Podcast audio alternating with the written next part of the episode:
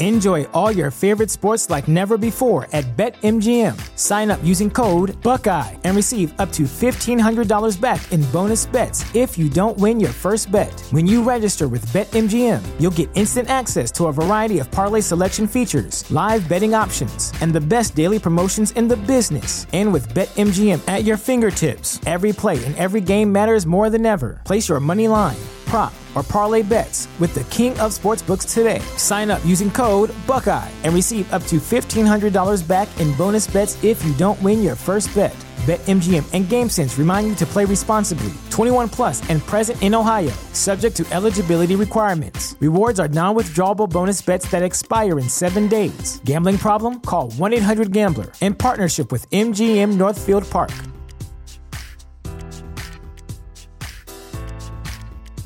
You know how to book flights and hotels. All you're missing is a tool to plan the travel experiences you'll have once you arrive. That's why you need Viator. Book guided tours, excursions, and more in one place. There are over 300,000 travel experiences to choose from, so you can find something for everyone. And Viator offers free cancellation and 24 7 customer support for worry free travel. Download the Viator app now and use code Viator10 for 10% off your first booking in the app. Find travel experiences for you. Do more with Viator. Bandwagon Nerds is taped in front of a live studio audience.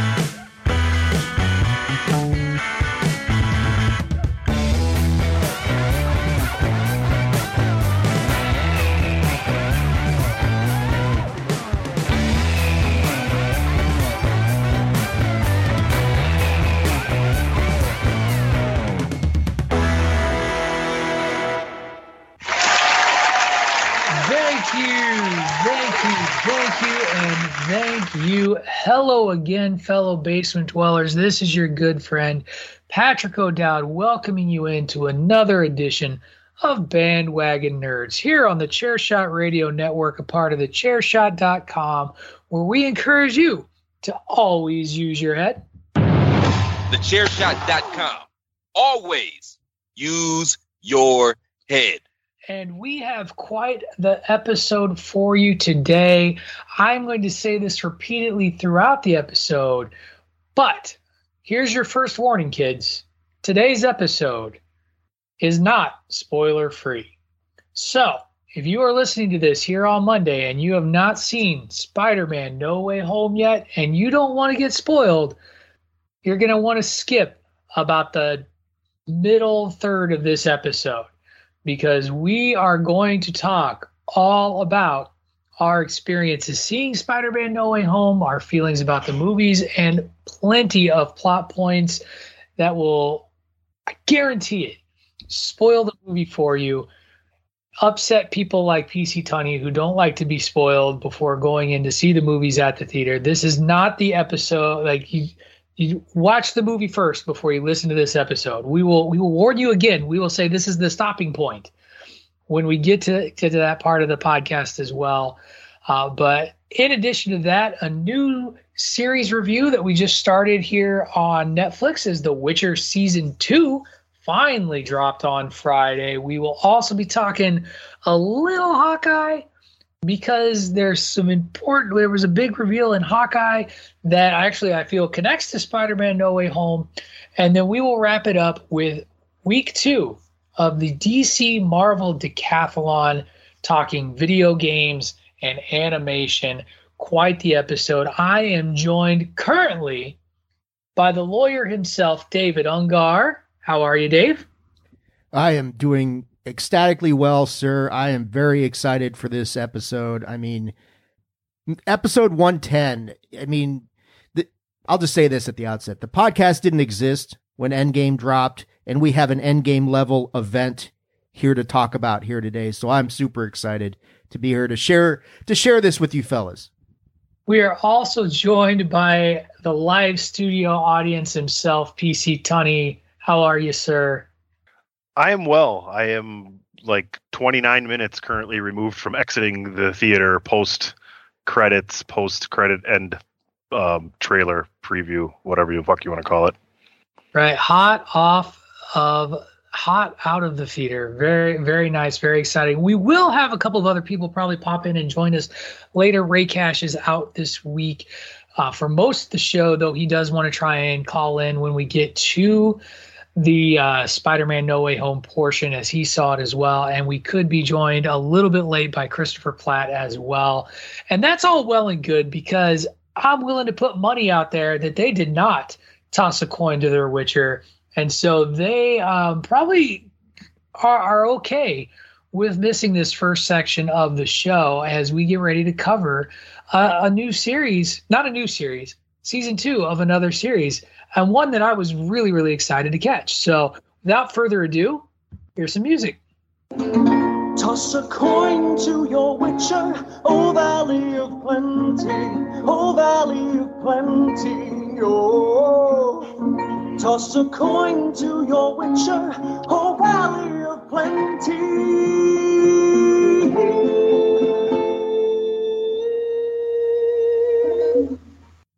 There we go. Dave, we do not own the rights to this music, so don't take us off the internet, internet. No, I was actually going to use that song myself if you didn't have any theme music. So good choice, Patrick. See, I took some time this morning to add a soundbite. I did that all my I'm I'm almost all grown up in the world of podcasting. Someday I'll be able to post my own podcast instead of relying like you're still post production though because I do like that the, the part the part that you the part that you don't know that's left to finish the process, Patrick, is literally the part that takes the least amount of time. It's not even it's not even that I don't know how to do it. It's that um, something is up, and I've asked about this um, to certain owners of the Chair Shot Radio. I, for some reason, can't post. Like I can create everything up to like the descriptions and all that, but like all I can do is ask for it to be reviewed by someone else and get it posted. Oh, you're like yeah, you don't have a high enough clearance level on WordPress. Yeah, see, apparently I, am just not part of the cool kids. I, it's funny you say the owners when there's one owner and you have one best friend and you can't get fucking. I'm just clearance. saying, I'm throwing that out to say best friend, and he's like, yeah, "Don't worry about it." And I'm like, I have zero, I have zero control over that. Well, and here's the thing: is I, I, I don't. It doesn't bother me too too much because Dave always does those nice little tags at the end of the show and so and it does some nice post production pieces. Like he has some sound bites, like the news around the Nerdosphere music is all him. He's the he's the trailer park music guy. He he does all that stuff. So uh, on that element, it, it, it's just this night. Like Dave gets to put kind of the bow on the show, uh, the nice wrapping, as it were, here in this holiday season. Uh, before it actually goes to press, and so there is some important pieces, and, and Dave actually does a little bit more cleanup, does some better cleanup on his end when, our audio is terrible. And Let me just his tell- reporting never craps out like mine does sometimes. Let me just tell you, it's it's. Uh, I I miss DP when he's not on the DWI podcast because he's part of the DWI podcast, like the half creator of it. But I mainly miss him when he's not there because then I have to post the podcast, whereas I can just show up and record if he's there. You know, so it's one of the main reasons I love this show so much. Because you just show up and then you go home. You I'm like a real Christopher. Up, I like hang. I feel like I feel like I feel like Christopher Platt when I'm here. Excellent, Just show up Well, my mind and I'm done with it. Do you have a strange attraction to Margot Kidder right now, Tunny? Well, we're gonna Oh, my- we'll probably talk about Margot Kidder later in this episode, unfortunately. But uh, let's let's get into The Witcher because I played the music, and much like other season two or just any first episode of a of a of a season two, three, four, whatever. After you get past season one, first season is all the first episode of like the new season is always getting your feet back underneath you with the characters, and this story but other than being a, a fun twist on Beauty and the Beast, like the Beauty and the Beast fairy tale, uh, is really about us getting reacquainted with the characters of The Witcher. We we spend most of our time with Geralt and Ciri, who Dave, you mentioned this when we were uh, chatting offline yesterday. Uh, Freya Allan has has gotten older, and she looks older, uh, and and you and you paid note of that. Um, but she was all she was already a teenager like you know she was playing a teenage character when Geralt claims her claims her uh, as her protector when, when they set off so that was that was kind of step one the, the episode picks up right at the end of that climactic battle where Yennefer has laid waste to, and here comes your moment of the show, everyone, where you can drink because I can't remember the kingdom of the army that she wipes out. Nilf- and I even Nilfgaard. six minute recap. The what? Nilfgaard. It is Nilfgaard. Yeah, the I remember. shithole, shithole Nilfgaard from the, from the beginner's guide. Yeah, Nilfgaard. could be Back in Nilfgaard. its Could be day, The god Nilfgaard. was full of milfs, succulent and tasty milfs. or or Nilf. I think isn't it an N? It's an N. Yeah, it's not Nilfgaard. It's Nilfgaard. It's It should more be fun. Nilfgaard. Nilfgaard. I, I hear you. I hear you. Um, Yennefer finds herself a captive of Fringilla and a few of the surviving Nilfgaardian soldiers, though that changes quickly at the end of the episode. Uh, and we see Tissaia with the captured Cahir or Cahir. I can't remember how to say his name. And I'm, I'm just going to full disclosure, guys. I got the cast list sitting in front of me right now because I knew I was going to forget all these names. Um, trying to question what the intention of the Nilfgaardian army is going to do. Ne- like, what are their intentions next? And she takes some pretty extreme measures to try and get that information in, in a disturbing little scene. But most of the episode is spent with Dave's man crush, Henry Cavill, as Geralt.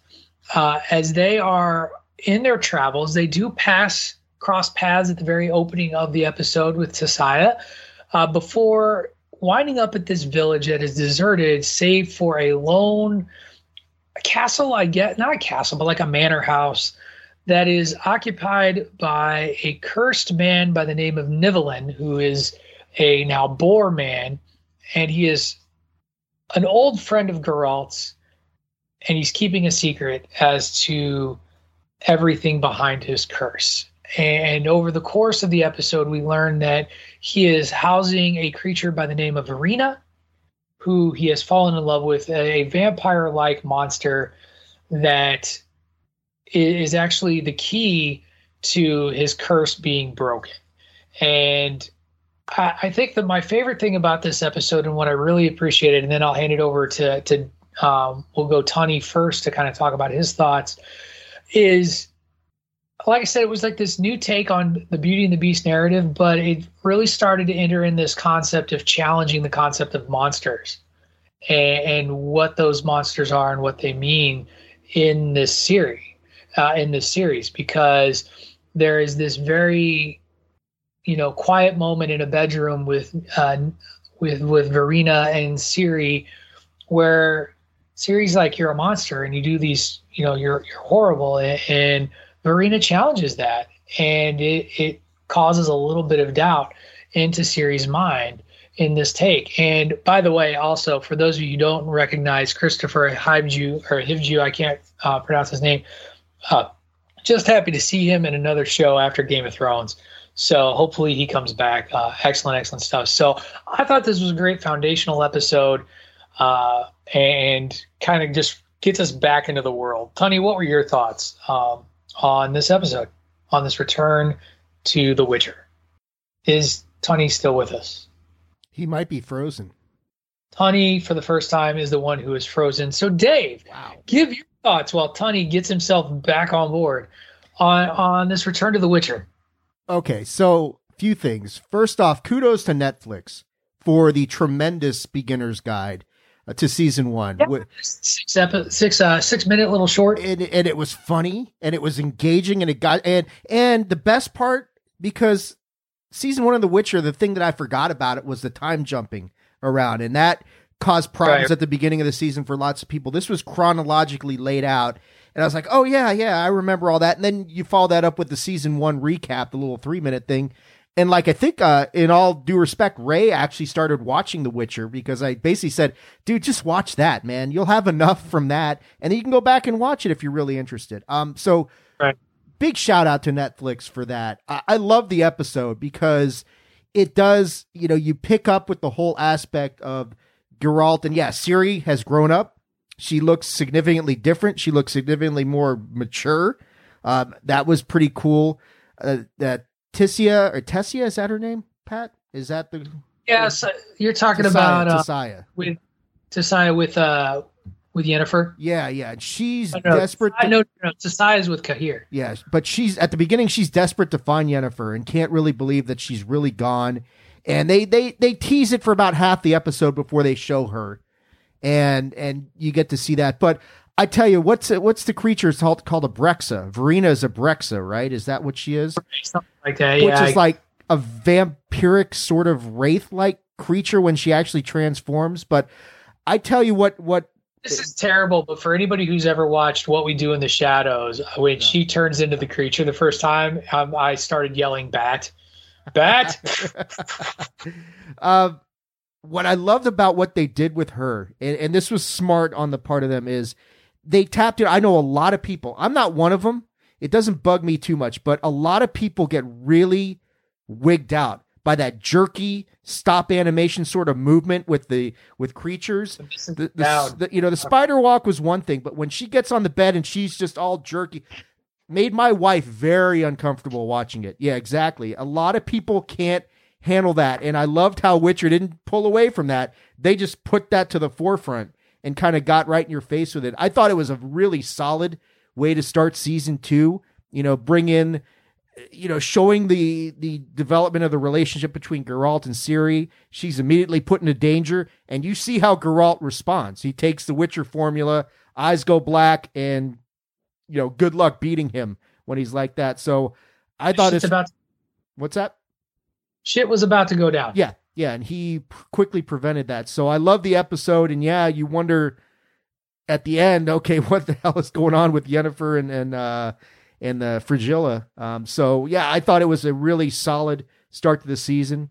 Um, they hit the ground running. Not a lot of exposition, so to speak. They just hit the ground running. Yeah, they, they really did expect you to to watch those recaps, I think, and really wanted you to just jump back into the story very quickly. And I think that's, you know, you you've known that the, if you were like a hardcore fan, you could you could go back and rewatch it. You had plenty of time to rewatch the series going into it if you wanted to. I agree with you though; the recap was really helpful. Tunny, now that you're back with us, unfrozen, your thoughts on our premiere episode of The Witcher? yeah, I wasn't ready for the nilf and the MILF gardens and things of that nature and the ambiance of what it truly is, the show. And I kind of lost that. I just kind of remembered Henry Cavill being a badass and some guy singing re- being really funny, you know. And this was none of that to start this show. So um, it was, it felt more like, you know, um Game of Thrones at a time of war, you know, people really talking about the country and the North and everything else and the South and different parts of and who's betraying who and and who's actually uh, ruling in in a, in a poor way. But to get back to the characters and the story they told right away with with where they you know uh, take shelter with with his friend, right, and and to see what that spell has done is really interesting. Like you said, the the bat lady who he called his cat. I thought was kind of funny, um, and the and the symbiotic relationship that they had as well. You know, he she kept him from being lonely, and and he convinced himself that letting her feed off of him would make her less likely to kill. But we could very much see that was the case. Um, I, I really liked the moment when Geralt figured out that you know it, the reason these footsteps kept stopping is because whatever I'm looking for can fly. Um, but yeah, I, by the end of the episode, I was re- rip roaring ready to go again. It's going to be interesting to see where they take it. Um, but I, I mean, it, it, the whole story has to end with finding um, some future, some some you know, uh, how do, how do I say it? Some grasp of a normal future for Ciri at some point. She can't just be traveling around the country with Geralt for the rest of her life. It's got to be the end of this season. Well, and here there's a couple of things, Dave. I like that you pointed out the sort of the development of the relationship that's going on between Geralt and Ciri, in that he He was a dad complaining about a teenager when talking to a horse. Like when I don't want her to talk, she won't shut up. When I want her to listen, she just wants to talk. Like very much what I see like as I look at a nine year old little O'Dowd and I'm like, man, that's gonna be my future. That he's gonna be just like me and I'm gonna hate it. And being able to to connect with that. The other thing that is important to keep in mind is, and, and you mentioned, you know, the the search for Yennefer and that T- uh, was was desperate to find her. Both Tissaia and Geralt have once again started to act under the belief that Yennefer is dead or gone. Like that's the word that was used. And this was one of the first times where Geralt actually seemed to act like he loved Yennefer like because he he mourns that loss and basically says like I I love her and that maybe it's not because of the magic of a djinn that that is keeping them together. So uh, that's the other you know the the romantical like love story side of things and and how that will continue to pull them together and rip them apart as we know that their destinies are tied together as is series. Other thoughts uh, from either of you uh, about the about this first go around before we uh, we head into our commercial. Oh, who the hell do we think killed took out all the the soldiers and left uh, Yennefer and um, oh god, I forgot her name because I Fringilla, Fringilla. or Fringilla or whatever. Um, who do we think? What do we think that was? Do we think that's monster or something else? Mm, probably something new that we haven't seen yet is my guess. Elves. Well, yeah, I mean, Gnomes. when you watch that, when you watch that recap, uh, everybody hates elves, you know that sort of thing. Maybe they are elves. Um, clearly, they have archery skills. It's Hawkeye. That, uh, Well, those uh, were like spears. Those were like grappling spears on ropes, like Yeah. just pulling people away. I, it reminded me. You, you brought uh, you talked Game of Thrones, but remember Lord of the Rings and Return of the King and the Two Towers, like the two siege. Now I know you haven't because you've never watched them, Tony, but like there's these huge battles where they're attack where orcs are attacking these castles and they're trying to like haul ladders up and they use these giant ballista with uh, hooks on them with ropes through the end. And in Return of the King, they fire one of the arrows and it like blasts through a dude. and I was like, that was what we saw. Just you know these spears blasting through dudes and pulling them away and wiping them out. It was intense, but uh, solid first episode of a second season to get people back on track. All right. With that, we are going to head into our first commercial break. We will have plenty more Witcher to talk about, as I do believe this is a 10 episode series. Or nine? Am I too high? I think it's eight. It's eight? Too high, too high. I overbid. I would have lost on the prizes right. I'm out. Drew Carey is making fun of my ass, and I don't care because what else? But we come back, we are going to talk about the big reveal at the end of the episode five of Hawkeye season one. Well, Hawkeye the only season. And we're going to segue that right into our talk about Spider Man No Way Home. And maybe we'll have an extra voice or two to contribute to that discussion. You are listening to Bandwagon Nerds here on the Chairshot Radio Network, a part of the Chairshot.com. Enjoy all your favorite sports like never before at BetMGM. Sign up using code Buckeye and receive up to $1,500 back in bonus bets if you don't win your first bet. When you register with BetMGM, you'll get instant access to a variety of parlay selection features, live betting options, and the best daily promotions in the business. And with BetMGM at your fingertips, every play and every game matters more than ever. Place your money line prop, or parlay bets with the king of sportsbooks today. Sign up using code Buckeye and receive up to $1,500 back in bonus bets if you don't win your first bet. BetMGM and GameSense remind you to play responsibly. 21 plus and present in Ohio, subject to eligibility requirements. Rewards are non withdrawable bonus bets that expire in seven days. Gambling problem? Call 1 800 Gambler in partnership with MGM Northfield Park.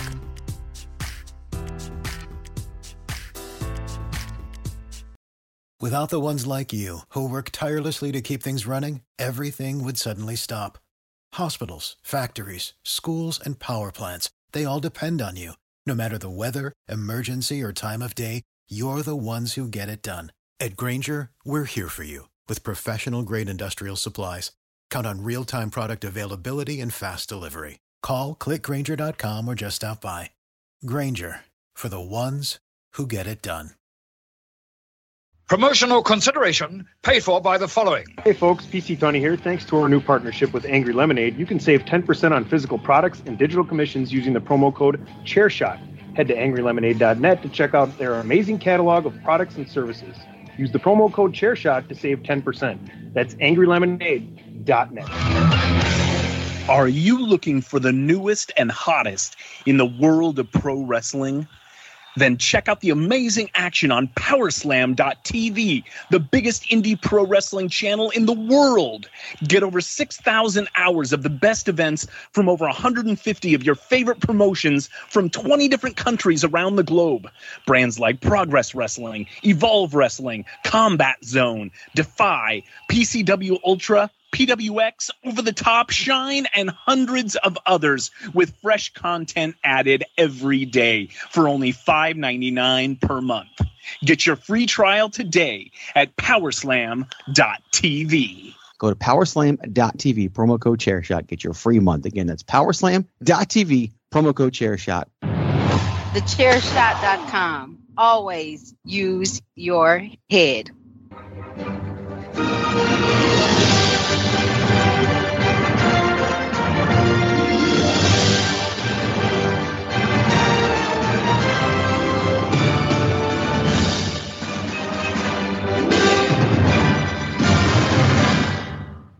Okay, so that sounds me. That sounds means that I, I was an English major and took speech in college. It was very very successful. But um, that sound means that we are going to jump into the MCU. Before we do that, I did promise an extra voice. We have one more voice joining us now on the bandwagon to talk all things Marvel Cinematic Universe. Everyone, please welcome in the voice of Chair Shot Radio, Mr. Christopher Platt. How are you, sir? Welcome back to the bandwagon. Greetings and salutations, fa- fellow basement dwellers. It's an honor, privilege, and pleasure to be here. Thanks for having me back on. Mike Consigliere, Mr. Ungar, I-, I pray and hope that you had the greatest birthday and the happiest birthday in the history of birthdays, sir. And I'm just excited to come talk a little Marvel, man, with the nerds. And we are happy to have you. By the way, Dave, you don't look a day over 436. I don't know how you do it. uh, is it a skin routine? Yeah, it's it's this uh, it's facials. cream made out of spider serum that you know we kind of use here on the side that that helps a little bit. And uh, I'm We just I'm just I'm thrilled we have the president of the sure. Margot Kidder fan club here today. So that and we might talk about some Margot Kidder a little bit later when we get into an argument. Uh, but before we get into Spider Man, and this is your second warning, everybody. If you have not watched episode five of Hawkeye or Spider Man No Way Home, you need to stop the podcast now and fast forward about 30 to 45 minutes. Basically, if I could do a tag in the recording drop, that shows when the next commercial break is. I would I would have that up for you now. Maybe, Maybe we Dave- just uh, hit catch that time and put it in the uh, the synopsis. That's what I was going to say, Dave. Dave, if if you could do that, you might just need to edit my post, as we know you do all the real work, as we talked about in the first segment. But we are going to talk about um, both Spider-Man: No Way Home, and we are going to talk about Hawkeye episode five. But we're not going to talk about the entire episode of Hawkeye episode five because when we talk about episode five of Hawkeye, we we review Hawkeye episode by episode on the Nerd Review. Though Dave is pushing me really, really hard to do Spider-Man No Way Home as a review instead because nerds like shiny objects and we, we got to talk about everything. And it'll probably happen uh, at this point. Um, bless my heart.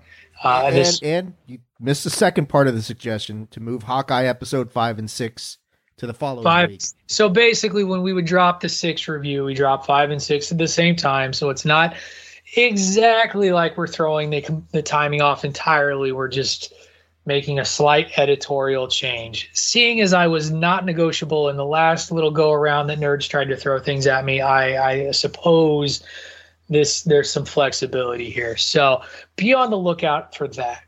What we are going to talk about, though, out of Hawkeye season five and or um, episode five, and and I know Tony hasn't been watching it because it just wasn't something that grabbed. Platt, I don't know if you have been checking out the the Hawkeye uh, miniseries uh, at all or not. Um, it's totally fine if you, you have been. So excellent. Um, the the end of the episode, we finally get the reveal uh, of the the man pulling the strings for everything that's been driving the story in the Hawkeye miniseries, and we, it's been hinted at different points throughout the throughout the season.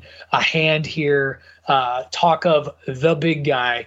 Well, they finally revealed the big guy at the very end of the show as we got an image of the Kingpin talking to uh, Vera Farmiga, who is also now revealed to at least be responsible uh, for trying to get Hawkeye killed.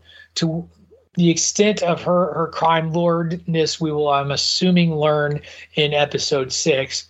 But it's not just that we have revealed the Kingpin as the big bad in this season. It's who was revealed as playing the Kingpin in this episode, and that was Vincent D'Onofrio. And if you remember, Vincent D'Onofrio was the Kingpin in the Daredevil series. And to me, when I saw that happen, I instantly went to one, this isn't an accident. Matt Murdock slash Charlie Charlie Cox is showing up in Spider-Man No Way Home, and sure enough, he did, because now the door is open, and Marvel, Disney slash whatever had bought back those characters and those properties, and there was all this talk and this speculation about the Kingpin coming, and I'll start with that. Just came to this first. Your reactions to the King being the big bad and Vincent D'Onofrio. Did you watch the Daredevil series? Because if you haven't, you should. Um, that's the other question. So, full disclosure, no, I did not watch the Daredevil series. Perhaps I need to go back. You definitely and, and need to go back. He really. It, neither of you have watched this. I haven't watched all of it. Some of it. He makes the series. Like he really is. Like Charlie Cox is good as Daredevil. He drives the series. Like there's a reason that the clamoring for his him him specifically was such a big deal because like, and I like Michael Clarke Duncan. I think he gets uh, wrongfully maligned for the terrible Daredevil movie, and the, you know, the just the latent racism of can't have a black man be Kingpin was, stupid. Uh, he played a terrific Kingpin, uh, a little more jovial than I like my Kingpin, but that's not an an unknown character. D'Onofrio is the the kingpin of the of the original comics from like the 60s and on through. And and he just he embraces that role so well and he gives a very famous speech um, in his introduction to the character. It starts with when I was a boy. And D'Onofrio on Twitter when this episode dropped, the day it dropped, he put up uh, uh, just an image of Hawkeye of the Hawkeye logo and just said when I was a boy. And to me, I was like, okay, so I have a lot of questions. I have a lot of doors that I think this opens. But I'm sorry I cut you off, Chris. Um, I didn't mean to do that. But um, go back and, and he's used to it. I know, but like go back and watch season one and season three in particular because those are the two Kingpin centric uh, seasons of Daredevil season two, he's involved, but he's not as involved. So, Platt, your thoughts of seeing Kingpin as the big reveal? It's it, it's like you you spoke up earlier, Pat. They clearly were alluding to this the entire time, and we knew similar to our next topic that we're going to discuss. We knew, but we really didn't know, but we knew. If that makes, of course, that makes sense. Oh, absolutely. Y'all know what I mean. But um, having not watched the Daredevil, I do like that they're opening that door so that everything that has ever been Marvel in the history of Marvel in terms of cinematic, television, whatever, it's all on the table. It's all fair game. And that's exciting because the possibilities are, are infinite. But having not watched that Daredevil, my initial reaction, while I was excited to see the Kingpin, I, I really enjoyed the Kingpin character a lot. I was a little underwhelmed because I, I feel like Kingpin needs to be a little more physically imposing. Because I mean, if you go back to the comics, like Kingpin is what like 350 with like what four or five percent body fat, like he, he, you know, dude. He's not just calling the shots. He will bitch slap you. Kingpin is basically Suge Knight. You, you, you know what I mean? So I was, but it's okay, Teddy. He's in jail. He can't hurt harm us from from there. Okay, but yeah, I, I just wish he would have been a little more physically imposing. So I'm going to reiterate: go watch Daredevil. He will he will put all of those concerns to the side. I, I really, I really, I'm not just blowing smoke. Dave, your reaction to the to the reveal of Kingpin? Um, between that and Spider-Man: No Way Home, spread out over a couple days, uh, I think you've seen a seismic shift in the Marvel Cinematic Universe because now, yeah, exactly, everything that all those Netflix series now suddenly you can make the argument they're now canon and they're part of the MCU, which opens Luke Cage, it opens Jessica Jones, it opens Iron Fist, it opens the Defenders. Yeah, I mean, maybe, maybe, maybe not. But I think you know there's there's the possibility of that. So I, I will say this though, that I will and I've been I know I've been doing pretty well with some predictions lately. I will be really surprised if you do not see Daredevil in Hawkeye episode six. Um, I I really think he's going to show up at the end of that thing because why not? At this point, why not have have Daredevil just show up? Um, so I I was you know I it was one of those things like Chris was saying. He described it really well. You knew, but you didn't know. And with with Kingpin, it was like, you know, do I dare open myself up to hope that this is actually going to happen? Because you know, in the comics, you knew okay, Maya is Kingpin's stepdaughter or adopted daughter or whatever she is. Um, so you, you know, and I th- I said it in the review this week. You know, are they going to go down that route, or are they going to stick with the Madam Hydra thing? Where does, she's got to fit in somewhere at this point? But you know, at the end of this whole thing, you know, it's it's Yelena basically telling Kate, "Hey, I know who hired me, and here you go." So, um, I thought it's it's a massive, uh, it's a massive moment between that and Spider Man. It's really yeah, I mean AEW likes to talk about the forbidden door all the time. Yeah, the forbidden door just got opened wide open on the MCU. So she, Oh, Yelena also told Kate, "Don't get fucked up out here on no dumb shit. Stay out of my way." you know, right? So I want to go back to. I, I'm going to go back to Chris uh, actually because you you reminded me of a conversation. So I have a coworker, um, and she and her husband I have been following this, and and they're usually like an, a day or two behind me. So I come into work on Thursday, and I'm like, "Hey, you know, have you watched the the latest episode of Hawkeye?" She's like, "Oh no, we got tired, and we didn't want to. We went to bed." I was like, "Please watch it," and she's like, "Don't spoil anything." And I was like, "Then please watch it." So she watches it. She and her husband watch it. They show up, and I'm like, "So what'd you think?" And she's like, "Yeah." and it was the underwhelmed thing and i was like don't you understand what this means because there, there's a couple of questions and I, I, got another buddy who's watched who's followed along and watched it too and there's a couple of schools of thought here. Um, is it that they're just using the characters and not considering the series at all as part of the mcu canon? Like and i think that's a possibility because there are people that really rocked the role. There are people that i would argue it would be okay to recast. I'm looking squarely at iron fist um, and i can't remember i can't even remember the guy finn something or uh, no is his name i don't Finn, remember Finn his name Balor. Yeah, cast Finn Balor as Iron Fist. There you go. oh, sure, I can't remember the guy's name. He just wasn't like he was fine. Like he was okay if, if, for for use of my own terms. The the person who really needs to be brought in and kept is uh, the woman who played Colleen Wing. She was far superior in that series and was much much more compelling and interesting as a character. But if they if they bring in the Netflix Marvel shows as canon, then you know it's not it's not just that you would have Krysten Ritter as Jessica Jones.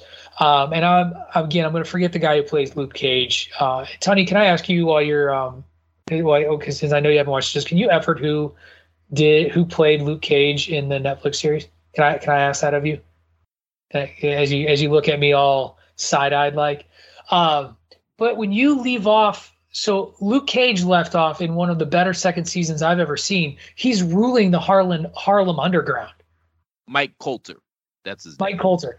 Yeah. He stole Tony's thunder. He had the microphone down and everything too. Like he was ready to jump in. Did you finally look at your phone as well, Christopher? You know, Tony don't do no research and shit like that. Shut you know that. up. Who I asked you to come on the show? You. Gotcha. anyway, like when you when you leave off like these all these shows left off in places that were were kind of exciting. It also introduces it.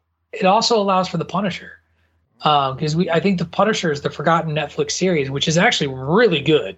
Uh, if you go back and see, if you go back and watch that, it got two seasons, and and um, Bernthal is awesome in that in that movie as uh as Frank Castle, but yes, if they if they take those characters and their stories, it exponentially expands where the MCU can go on the street level hero. And I think that was one of the big concerns we've talked about is there's all the, there's been all these concerns about Marvel having all these cosmic level characters. And if there's something that this weekend did, is it really brought some stuff back to street level heroes, including Peter Parker. And, and, you know, at the end of that, at the end of that movie, um, we and we'll, we'll jump right in at this point. He's on the streets, like he is back to being the friendly neighborhood Spider-Man. And so with that, Matt Murdock, with the possibility of Luke Cage dealing with the mafia and and the underworld, this brings the hand into play as a possibility. This it just brings so much to to the, it brings in um, K'un-Lun um, over in the Iron Fist side of things. So you know maybe that then opens a window for Shang Chi. Like maybe that's where they go is into that sort of side of things. But we we took things out of the cosmic while having with with, with this with this episode, and then of course getting into No Way Home. And everybody here has seen No Way Home. Let's jump into it now. Last chance. We've already spoiled a little bit. We're going to spoil more, kids. So if you haven't, if you've gone this far, you, you just you've given up because every, I you know my I we'll just go around the room real quick and, and a thumbnail. So Dave, that means don't give me a, a thirty minute plot summary like you like to do when I say how did you feel about seeing the movie. Uh, so hold it in, hold it in. Uh, I abs- I, I want to be clear because I, I think I'm in the minority here. I absolutely loved this movie. It is still not my it is my number two Spider-Man movie of all time. I still love Into the Spider-Verse more than No Way Home. And we'll we'll get to that at the very end. Uh, and it'll be okay. As Dave gets all tight-lipped and is like, "Hmm, hmm." um, but it is still an absolute home run of a movie. It is still absolutely uh, a damn near five out of five. But like when we nerd reviewed it, I'm gonna tell you right now, it's not gonna get five from me, and that's gonna make you know that's gonna make people raise their eyebrows.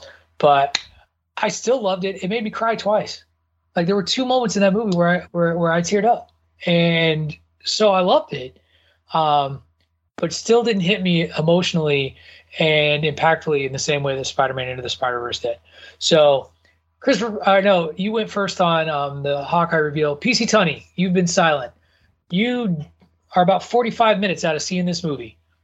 Your reactions, how did you feel the end of Spider-Man No Way Home? Yeah, literally got into my car and drove away from the movie theater one hour ago. Um, because I looked at the time on my clock. I was like, "Oh shit, I need to get home and plug in my headphones because we're going to be recording shortly." Um, I had a really good time. I did something that I haven't done since the last Star Wars movie, and that's go to the movie theater and watch a movie, and also drink soda and eat popcorn. So I enjoyed the movie. I thought it was really good. I'm glad I went to the theater and seen it. Um, the, I'm looking forward to what it brought us at the end of the movie.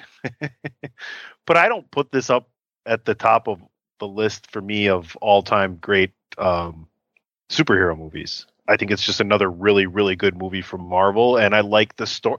I think I like the story they told between the three Spider-Mans over not only inside the movie, but it kind of connects everything outside of the movie that everybody bitches and moans about all the time. So that'll be my thumbnail synopsis of it. I'm glad I went, and uh, I would give it like a 8.2 out of 10.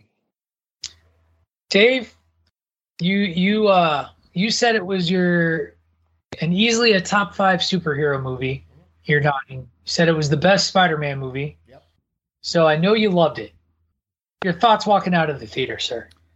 Well, Your feelings. I think first off, anybody who doubts Marvel's capability to make tremendous movies just needs to shut the fuck up at this point and and just Marvel to pull off a movie like this with all these moving parts and have it make sense and to have it be as emotionally powerful as it was it is a testament to just what the MCU is capable of. And I mean, and you take Infinity War and Endgame in this, and you look in the last less than five years, you know, you've put down three incredibly transcendent movies. Um, my thoughts as to the movie, yeah, I, I, I think it is the best Spider-Man of all time.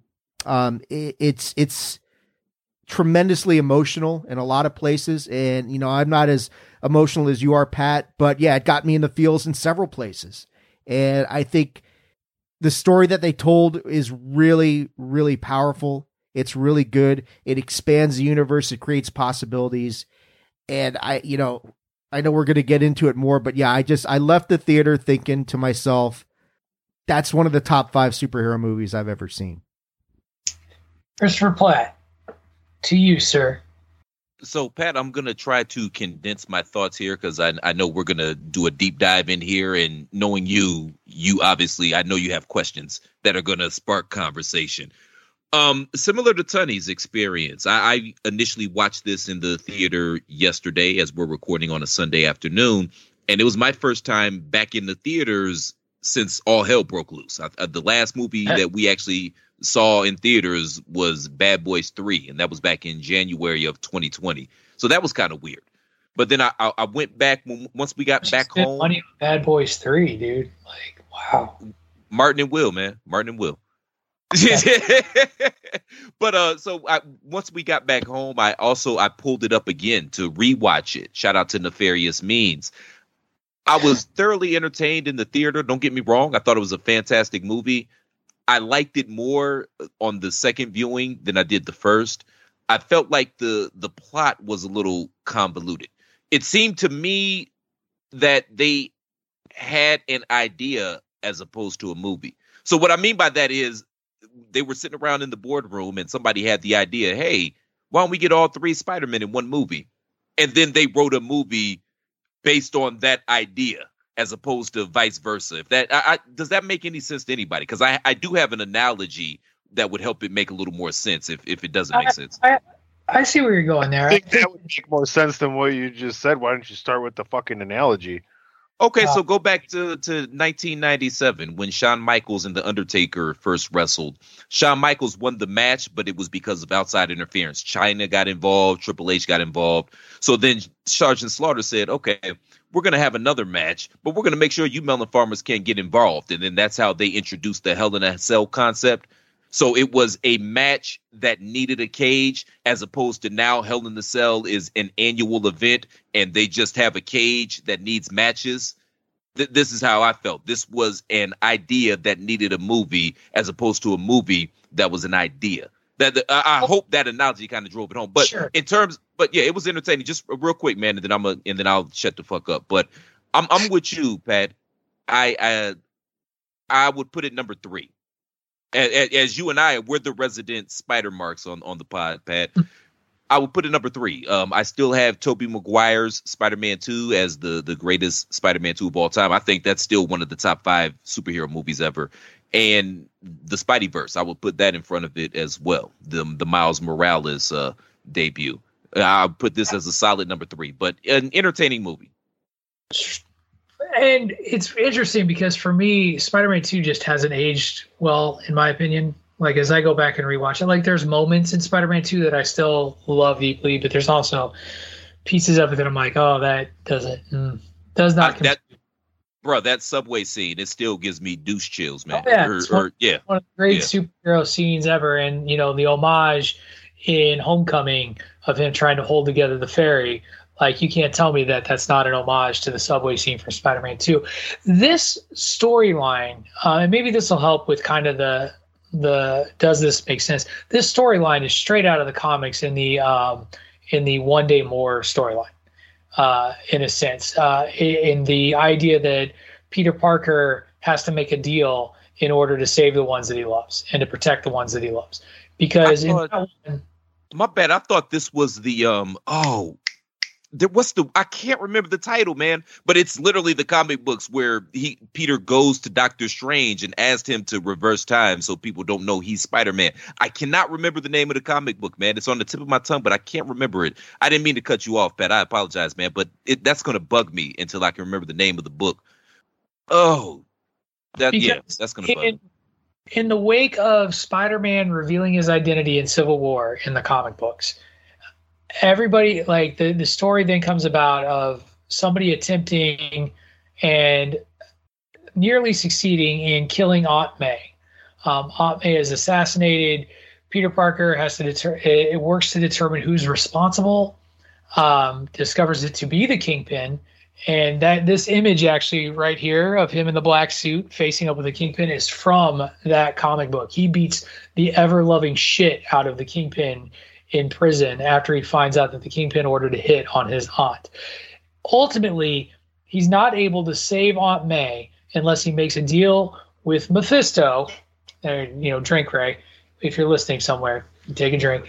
Uh, who undoes the revelation that everybody knows Peter Parker Spider-Man, with the exception of uh, Mary Jane, um, who asks to not forget. She's actually the one who ultimately makes the deal on Peter's behalf, and nobody knows who. Nobody knows after that that Peter Parker is Spider-Man. They kind of take it back to square one, and so there's been times throughout Spider-Man's history on more than one occasion where everybody's known who he was, and then they've undone it. So it's not unfamiliar, but probably the most famous one or infamous one, depending on how you feel about um, about the deal with the devil sort of deal, is is the is the one day more storyline with That's May- the one. out. Yeah, but that's it's That's the one. Doctor Strange. Doctor Strange can't do it. Yeah, Or that's the one I was. Thank you, though. I, that's that, that's the the comic I was referring to earlier. Yeah, he, he he tries everything he can to save Aunt May's life and can't and can't do it.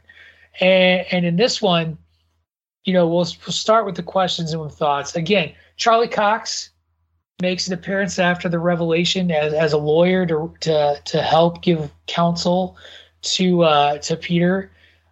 I loved the moment where they let you know who he is in just one quick little mo- uh, little way.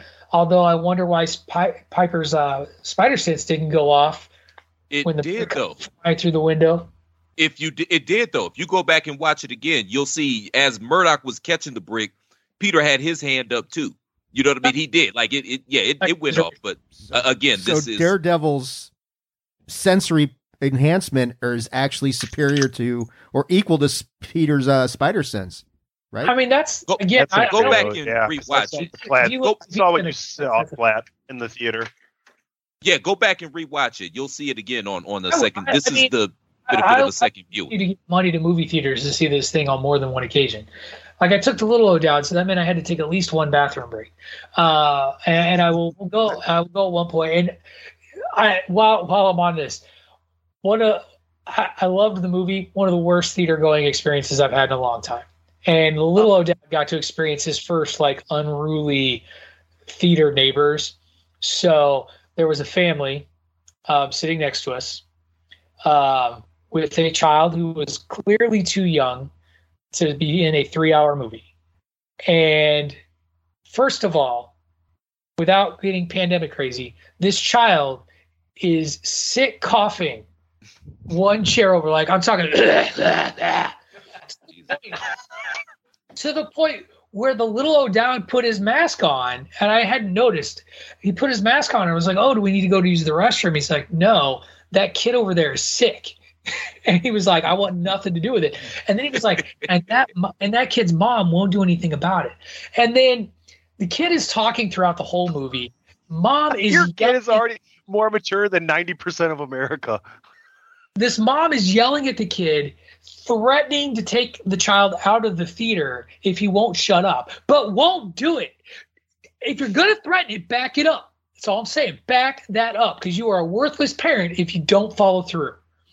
Two, they, in order to try and mollify the child, gave them their phone to watch videos, and the kid kept having the sound of the video on. And then the mom would yell at him for having sound of the video. I'm like, what are you doing? Don't take your kid to a movie if they can't handle going to the movie. Don't do it. Anyway, lecture over. Matt Murdock was in the show though, and that was very exciting because now we know that Daredevil is in the Marvel Cinematic Universe. Dave, your thoughts? I already told you my thoughts. Hawkeye, episode Oh. six, baby.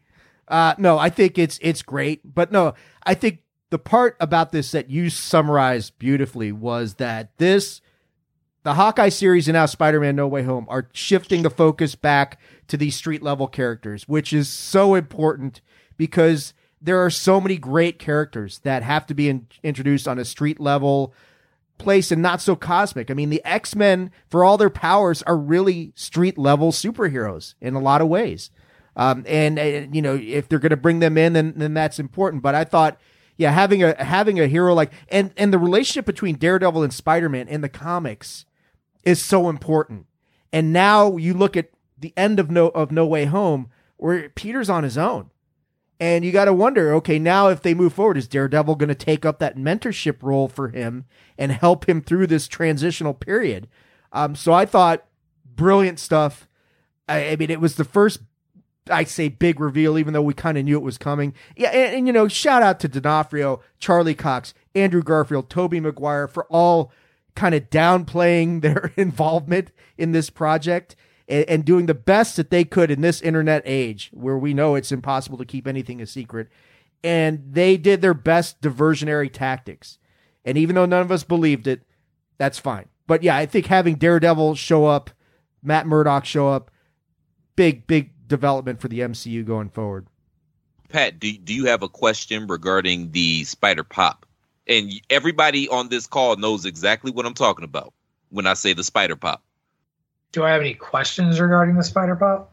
Are we going to talk about the spider pop? In other words, Do you, go ahead and talk about the spider pop. Tony Tony didn't want to talk today anyway about the movie he just watched. He who didn't have gives a, who, who, who gives a shit what Tony has to say about say- anything? That's true. I mean, I care about Tony's opinion. He he he's No, so I, I I know each one of y'all, man. We all saw this in theaters, man. So when the Andrew Garfield reveal, I, I was a little ahead of the curve. I, I knew where they were going with this, and I, I turned to Amber. I said, "Okay, that's not their Spider Man that they think it is." The the theater was a little slow on the second viewing because it was a bootleg copy. The theater was a little more hip and knew what was happening. I was surprised that Garfield got a bigger pop than Tobey. And maybe it's just because he was the initial reveal, I think. But I don't know. Like, and maybe this is the question to ask to this panel because we're all 40. motioned. Tony motioned. I'm not. Um, so we'll go to you first. Were you more surprised that what kind of pop did you have in the theater? Did you have a pop in the theater for for the Spider Man? No, no, no. I was disagreeing. I was telling Chris it was it was the opposite in my theater. We the the, the theater didn't really pop that big for Garfield. They popped for Tobey Maguire big time. For I think for me uh, in my theater, uh, just to to answer your question, Platt. For me, I think because he was the first of the two retros to pop through, that that's why he he popped in. Because then, so the first one, you know, like I think, honestly, I think everybody thought that they would do Tobey first, right? Like in, in my theater, so they're like, oh, and then they're like, oh, hey, it's Andrew Garfield, and then they flipped it, uh, and Tobey Maguire came in. They're like, yay, Tobey. Um, and, and it got a nice little, you know, like you said, like a nice little pop as well.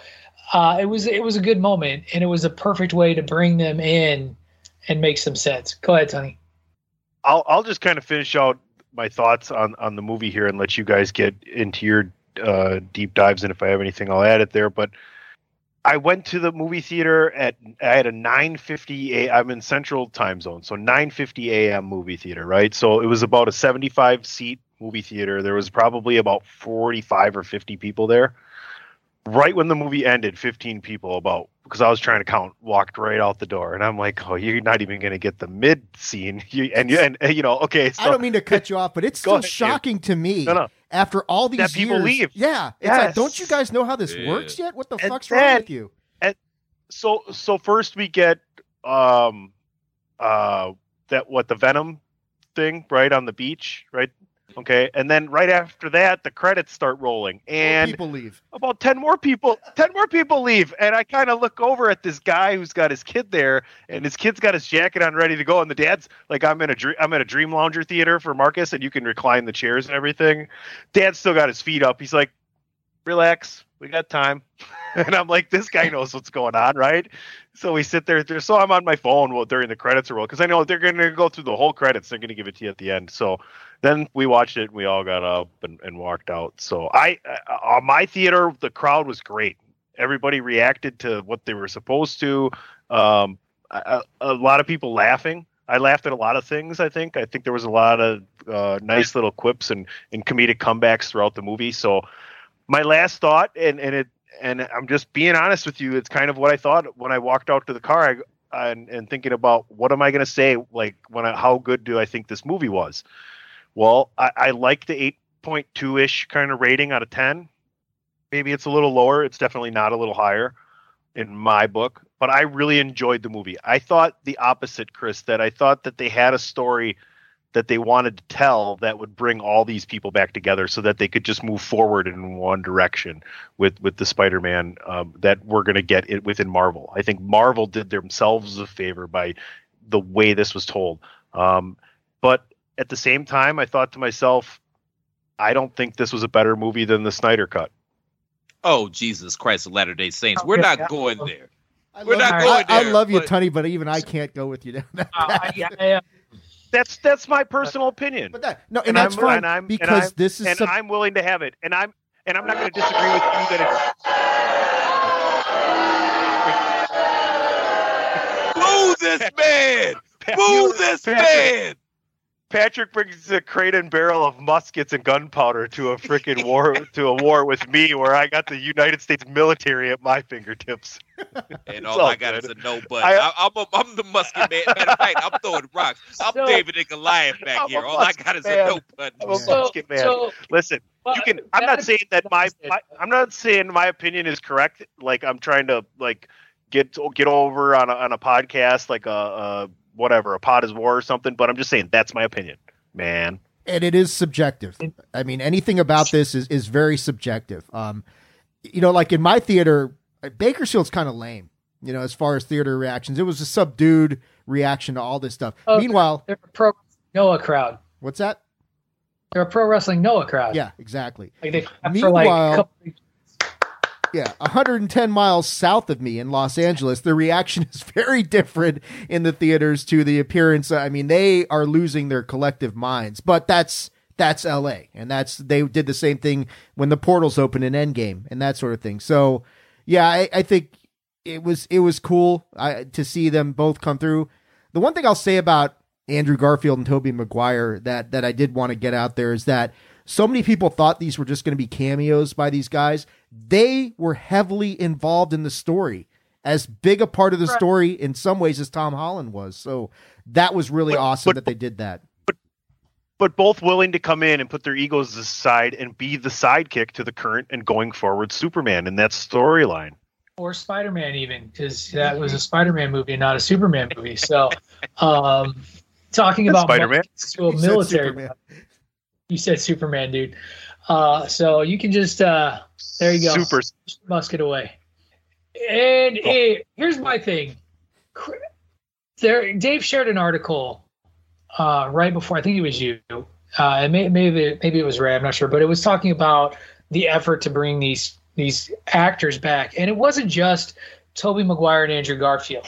So I mean, there was Tobey Maguire, there was Andrew Garfield, you know, Alfred Molina, Willem Dafoe, who was just phenomenal jumping back into that character and playing both Norman Osborn and the Green Goblin as if he had just walked off of the Raimi set. Like, was just absolutely terrific. Thomas Haden Church was back in this movie. Jamie Foxx came back for this movie. I don't know if if Rhys Ifans was actually if if that was like if that was him or if it was stock footage, but at the very least, like we got him when they brought him back in that human form. I don't know if he did the like I just couldn't tell if it was really his voice voicing the lizard uh, or not. Uh, I I don't know his voice well enough to know. Like he got casting credit for it, so that tells me that I guess yes, it was him. Um, you know, limited though he was in, in the role. But all of these guys, one of the things that they talk about though is that the producer uh, and who the queen bee, and I can't remember her name right now, of Sony Pictures, uh, for the uh, for the Spider-Man character. Yes, Amy Pascal. Yes, that's that's the name. You're right. Actually, Amy Pascal. She she made a point to say that these weren't just cameos. This wasn't just a five minute fan service sort of thing. Like, oh hey, look who we brought back. Like Andrew Garfield and Tobey Maguire played a role. And between the two Spider-Man that returned, I, I, I guess, and I'll leave this up to you guys. Andrew Garfield stole the show between the two of them too. It was really an a redemption tour for Spider Amazing Spider-Man 2. And they, you know, they made jokes at the expense of Amazing Spider-Man 2 when they're talking about what are some of the weirdest villains you've ever fought. He's like, I fought a guy in a rhino robot suit. Dude. Right. To to the uh, to to rescuing MJ um and, and getting that little redemption and saving Peter's, you know, this Peter Parker's love in a way that he couldn't for Gwen. Uh being like this emotional, like ball of goo, like all the time. Like he like tries to be like, "I love you, man," and the other Spider-Man are like, "Great, thanks, man. That's awesome." Andrew Garfield was terrific to the point where people are now like, "Bring him back." Yeah, it, it's on it's Twitter. That's a Well, it- more less more thing. It's interesting, man. That, that that's why I brought up the spider pop thing because I'm I, I I'm aligned with you, Pat. I think that he got the bigger pop, at least in my theater, because it was the first reveal. But I, I was asking because, well, number one, I you know because of my loyalty to Tobey Maguire, as much as I love Tom Holland, Tobey Maguire is always going to be my Spider Man. But because of my loyalty and love for the Tobey Maguire Sam Raimi series, I literally never watched either of the Andrew Garfield Spider Man. So I didn't know, and maybe this isn't the crowd to ask because we're all forty plus. Maybe it with within the next generations they feel about Garfield how I feel about Maguire. I, I honestly I, I really didn't know, but I like how they had all the inside jokes and the, the a couple of breaking the fourth wall moments, and that's one of the great things about being a Marvel uh, MCU fan is that they reward your fandom because they do all these callbacks and these inside jokes that you know Right. you know because you've invested so much time into these characters and into these movies and I, I thought that was super cool and every time they do it i think it's super cool they reward you for being a fan Yeah, I thought. wwe should, should learn that Yeah. I thought, um, yeah, Andrew Garfield. I, I, I love the stuff they did with the with Andrew and with Tobey because Tobey Maguire's Spider Man. It's an older Spider Man. You know, he's been him and MJ have been married or something. He's just back cracked. Yeah, he's just back cracked. Which- He's chiropractic was- was- adjustment. which was Are another gonna- callback because spider-man 2 he almost didn't do spider-man 2 because he, he injured his back doing seabiscuit so they even threw that joke in the movie my back my back so again another callback uh, again rewarding us for being fans i apologize please continue Do you uh do you have a suit to change into, or you're gonna fight crime looking like a youth pastor? yeah, exactly. yeah, but I thought when when um Andrew Garfield's Spider Man when he rescues MJ, which I did, you know, I thought that was going to happen. That's one of those really emotionally powerful moments. Just his the look on Andrew Garfield's face where he succeeds, and maybe it's cathartic in some way in his universe. Probably not to the extent that anybody wants because you know Gwen's still gone. But I thought that was a huge moment. But he yeah, I, I tend to agree with you, Pat. Andrew Garfield kind of stole the show, which makes you wonder, you know, and it adds fuel to the fire. Hey, look what Marvel did with him in 20 minutes of screen time that Sony you couldn't pull in two movies worth with him. So I, I really loved what they did with his character. Tobey was great as well. And, you know, in, in the end, it's it's Tobey Maguire's Spider Man who saves Tom Holland from being a Right. murderer in, in a very powerful moment, and he almost pays the ultimate price for that. Um, so I thought that was, and you did. I loved what they did there with Willem Dafoe because you got to see Tom Holland's Spider-Man unhinged, and you know you talk about one day more what he does to Kingpin in that. That's really what he's doing to the Green Goblin at the end of this. Very much. It was very much a call to that. So let's get to oh, how do I how where do we go to this? Um let's talk let's talk villains first. because we brought six of them. We've already talked a little bit about Willem Dafoe. By the way, I love. Um, I'm, I was. Ha- I'm happy to admit one that I was wrong. That it wasn't a second Goblin in the trailer. That it was just the new look Green Goblin. But I loved the way that they brought that new look because it's little things. Like it was such a tribute to his old costume, like his original costume from the comics. That they took like this purple hoodie that eventually like breaks down and falls apart, but still has the purple hood as part of the look and the cover, and that's such a a, a defining look and characteristic. But between like most of the villains, but primarily Dafoe, Molina, and um, sorry, uh, Jamie Foxx.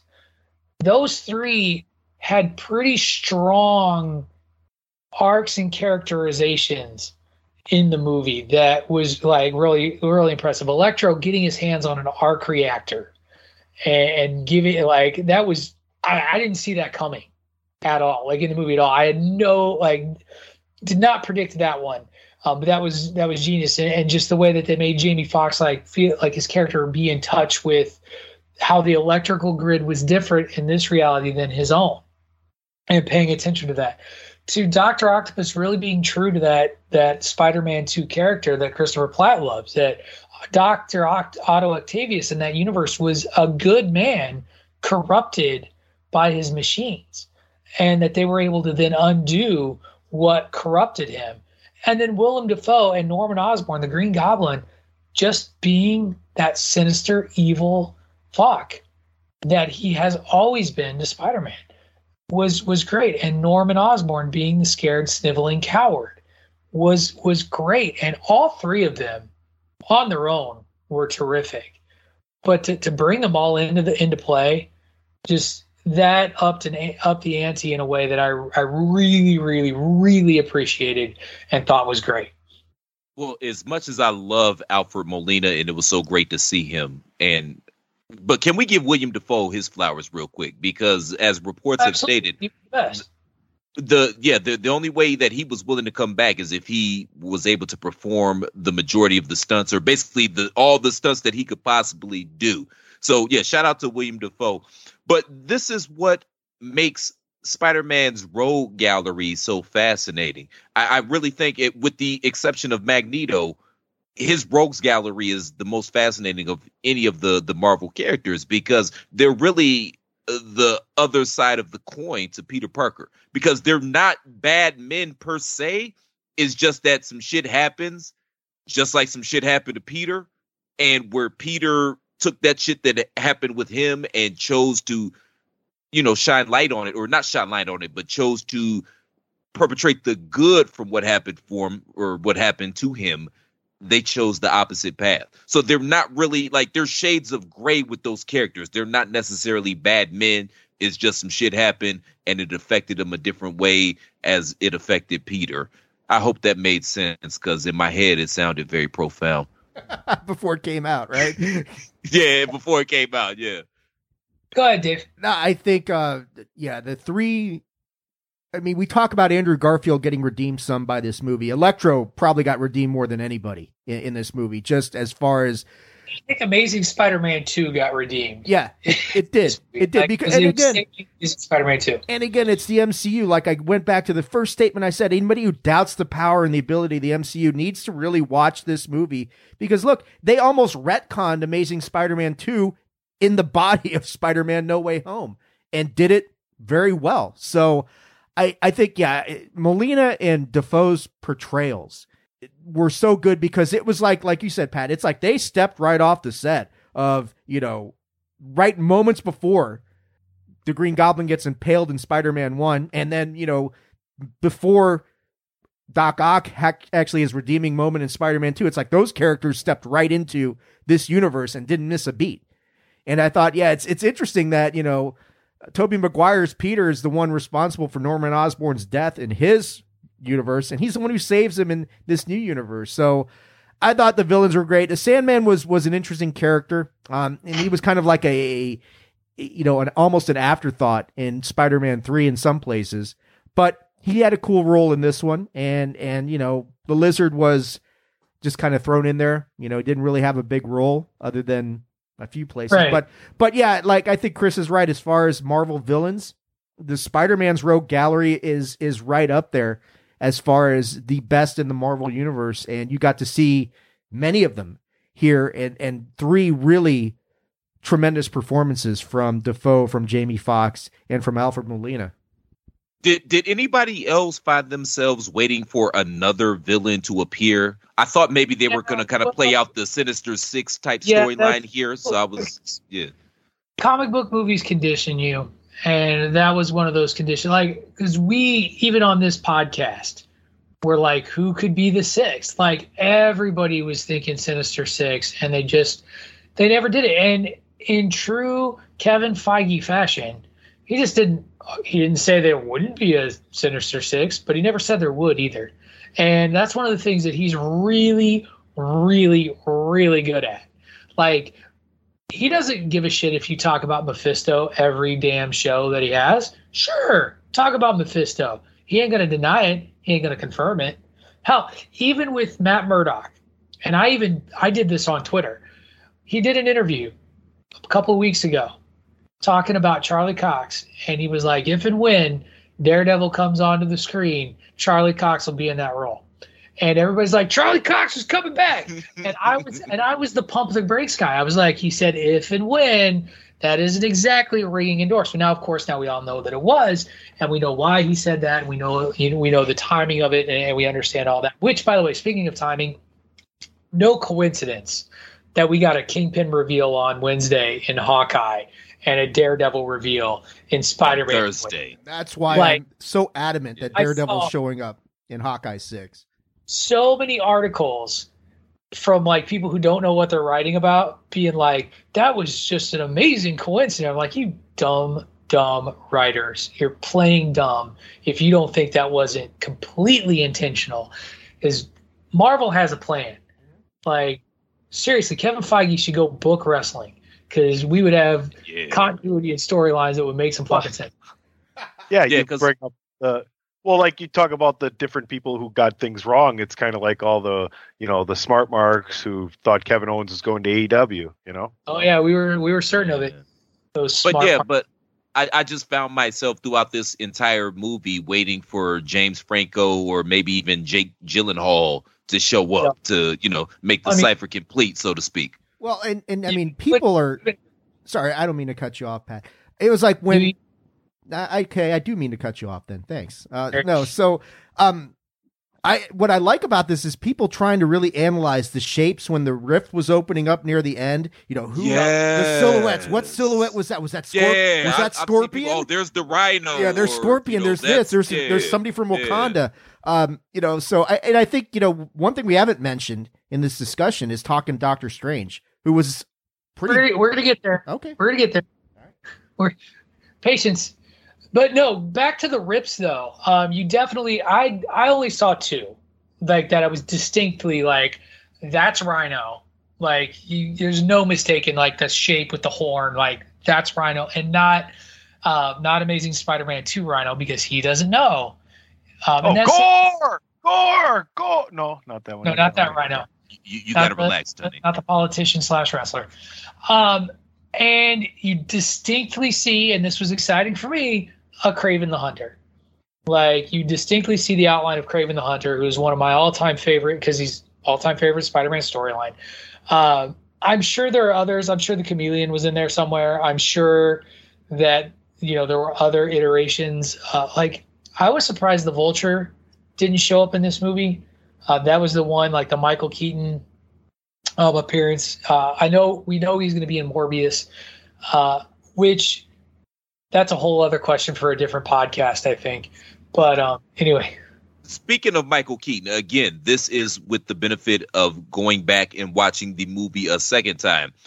If you look, there's a, a scene where they're at a newsstand and there's a People magazine up and they have an interview. This is after Peter has been revealed as Spider Man. There's an interview with Vulture's daughter who dated Peter in Spider Man Homecoming. And I think the headline is like, he's such a liar or something like that. I just thought that was just an interesting But Easter egg. I thought it said I did in. Spider Man. Was that not what? That's not what it said? But there, it's this is this is the other thing that's going to be great about this movie is that you're going to be able to go back and watch it again and again and again and again and again and just see new shit. Um, that's what this movie is designed is one of the grand designs of this movie, and one of my ultimate kind of quibbles, and it is a quibble, is that it's very fan servicey, um, and, and that that is one of the things that for me, like a lot of the fan service is good, some of the fan service, and I, this is one of my problems that I have with like some of the J.J. Abrams Star Wars movies, is fan service for the sa- sake of fan service doesn't tell a good story, in my opinion. And there are some moments where I'm like, ah, uh, did you did, did you put that in there because it needed, was it necessary, or did you just put it in there so the fans can be like, ooh, ooh, ooh? And that's what we do. That's part of the part of the whole nerd thing. Like, and I get that. Where do you draw the line, though? It's Where do tough. you draw the it's, line? A, it's a tough line. Uh, That's like here's an example. sudden we get to no no callbacks, no nothing, no no Right. fan, Well, you know, Here- here's my thing. I don't think that you should have no fan service in a movie. I don't at all. But I also look at there's there's there really is a limit to it all. Like and, and I always go back to the Force Awakens. And my biggest complaint about the Force Awakens is that it felt so much. Like, Why would hold go on. back there? No, no. When I'm talking about my critique of it, jackass, I don't rewatch the movie. Relax. Jackass. What I do, though, what I talk about it is you watch that movie, and at first the fan service is, is neat. Like, oh, the Millennium Falcon shows up, and it's like, great. But at a certain point in the movie, it starts to turn into, okay, we get it, J.J. Abrams, you watch Star Wars a lot, and you put all these things in for us to to go nuts for to kind of prove that you're one of the fans too. And to me, where Force Awakens loses me is always the chessboard. When when they're in the Millennium Falcon and something goes on with the chess, I can't remember I even remember the moment with the scene, but it's like it's just it's dumb, it's unnecessary, it has no point. And you guys can laugh and think that I'm I'm over overthinking, but it just it continued to be moment after moment after moment of that in the movie and it takes you out of the movie it takes you out of the story i'm sorry if you disagree with me because you like that shit great i don't that's But give us- subjection But we're talking about a good movie here, Pat. So give us an example of what you mean in this Spider-Man movie. Like, is he called it getting Spider Man? Did you hear him? attorney at law Spider Man. Spider-Man, like the X-Men. no um That would have really given it away if they called it Spider Man No Way Home. Spider-Man. Right. Uh, I actually, honestly, if I if I were going to be completely transparent, um, and I love him to death, so this is gonna, I, I I'm, I'm ready for the heat. Too much Jay Jonah. Yeah, but I like what they did with the character where they flipped it, and he's like the He's- Alex Jones of that of that universe, Well, and he's even he- selling supplements and shit. That's that's what he's become in the comic books. Is he's become that character. Um, but he was but still, he was still Sam Raimi, J. Jonah Jameson, and I wanted something a little different. That's Like fair, I man. wanted I can't. still be him, but I wanted it to ch- I wanted it to change a little bit. Like, and I know that's a quibble, and I know again, this is a small complaint I have for this movie. Not this huge, like, oh my god, this tore the movie down, but it's one of it's a couple one of the one of the one one of the two things that really brought it down for me was some of the fan servicey stuff, and to be blunt, the second act's really boring. Like it's slow. I, the second act. So not the third act when we get all the Spider-Man together, because I their their banter was probably the the best part of the movie. cli- For me. the, the, the build up, the banner, and the climax, but there, the middle act there is, is slow. It's Yeah. slow. It's dull, and I'm sorry, Dave. You're you're scowling at me. Um, are, are we cool? Are we still friends after this? We're this? still friends. I mean, you had you just had to inject the Force Awakens into this whole conversation. But besides, Yeah, that, that was that was I was unnecessary. providing an example. Uh, I mean, I guess I could see the I could see the argument that the second act uh, was a little bit slow, but they were building to something, and I thought you know showing how Tom Holland's Peter was so hell bent on redeeming these people that Doctor Strange was like, they don't need redemption, they shouldn't even be here, and the consequences of his actions there. So I didn't mind it that much. I guess I felt like it was treading water a little bit. Like at, at some point, like you got to move forward, and it didn't feel like they were really moving forward as quickly as they could. when they did move forward, it was as dramatic as you can get because the transition from May's death to where we end up oh. is hugely powerful. But that's why I say that I thought that the plot itself was convoluted and that they had an idea and then wrote a movie based on that idea because it does drag because it doesn't it doesn't make any sense. I mean, they spent the last Avengers movie. They had a whole ass series in Loki. Uh, they touched on it a little bit in WandaVision. They also touched on it in What If, the consequences and repercussions of fucking with the sacred timeline and, and, and fucking with that. And then this kid comes and totally destroys the entire timeline. I guess you could say that's what's going to lead us into the Doctor Strange movie. You know what I mean? For sake of argument. Here's the thing. I mean, though. he is, But- he is making a point here. He is. like that's a pretty good He- point. It is a good point. Yeah. But, but you also have to understand Peter's been Tom Holland's Peter Parker has been influenced by his experiences with losing Tony, with the blip and losing himself in that whole thing. And you know, how does that that experience colors his actions in this movie? And I think that you know, you can't you can't just kind of like over overlook that. So but I get but you're right, you're right, Chris. farmers? He does go what's- and and inadvertently kids. fuck with the timeline. Listen, Yeah, because what's going to happen when these farmers go back to their timelines? I'm pretty sure Norman This is- Osborn is going to be Brad, wanted for to- murder. no, no. You know what I mean? This is just another example of DC telling a story better than Marvel. See, I prefer it told as the Flash and not Spider Man, and maybe Yeah. that's why I'm not a big Spider Man fan. You can have your Iron Man, and I'll take my Batman, and I'll take my multiverse and my Flashpoint, and you can, you know, talk about it all you want, but it works on this side, okay, All right. all the time. We don't have Feige and Sony telling the story. We got CW kicking some ass. Let's go, Grant Gustin. Woo! Flash fan club. All right, so that completely useless diatribe was brought to you by one PC Tunney, Christopher Platt, and David Ungar. And we will now move. We got a couple more things that I want to talk about. Let's talk. Let's go post credit scene first. Um, and we'll, you know, we we get the end of Venom. This actually made me a little angry because they set us up at the end of Venom, kind of implying that we were going to see something more of Tom Hardy in No Way Home, and then we get this door. I mean, it was it was a fun cutscene where he, oh, excuse me, cough button. Ladies and gentlemen, while Patrick O'Dowd gathers his nether regions, apparently something burst down there. Yeah. Head on over to Chairshot, uh, chairshot.com and make sure you're streaming everything on the Chairshot Radio Network. And if you're looking for a Oh. great tee, head on over to prowrestlingtees.com forward slash the Chairshot. Oh my gosh, I'm Welcome sorry. Patrick O'Dowd. Are you okay? I am okay. I was just like, I think you guys got me salivating with all that, you know, rage-induced DC Marvel business, and I, and I lost myself a little bit. For the record, we Uh, didn't say anything about DC. That was all Mr. Tunney. It was all Tunney, and we'll get to we'll get to those fights in the, in the last minute of the show. But anyway, so I will say this though: shout out to the cameo uh, Ted Lasso's, and I'm going to forget his name, but he's uh, the Mexican soccer player is the is the bartender in Mexico there, the football is life guy, um, talking to Tom or Tom Hardy. And, and Venom, and kind of explaining them all the superheroes. That was the other thing I loved. Like in all these other universes, there's only like one superhero, and they're like, "What do you mean? There's like tons of these people? Like, what's going on?" Um, and it really was just there to set up the symbiote being present, a symbiote being present in the MCU and the Spider-Man universe. I I thought Tom Hardy's Venom might be the sixth, and he wasn't. And wh- I know why he wasn't. I get it because there was there was no connection to Spider-Man, uh, really, out of the Venom movies, and that was Is why this the way to move forward? Is this, are we starting Oh, that? Is that where they're going? I, yeah, I think the symbiote becomes part of this uh, in some way, shape, or form. And people got all kinds of theories already as to who the symbiote is going to attach to and, and start. Well, I'm saying you talk about the six and how that makes sense.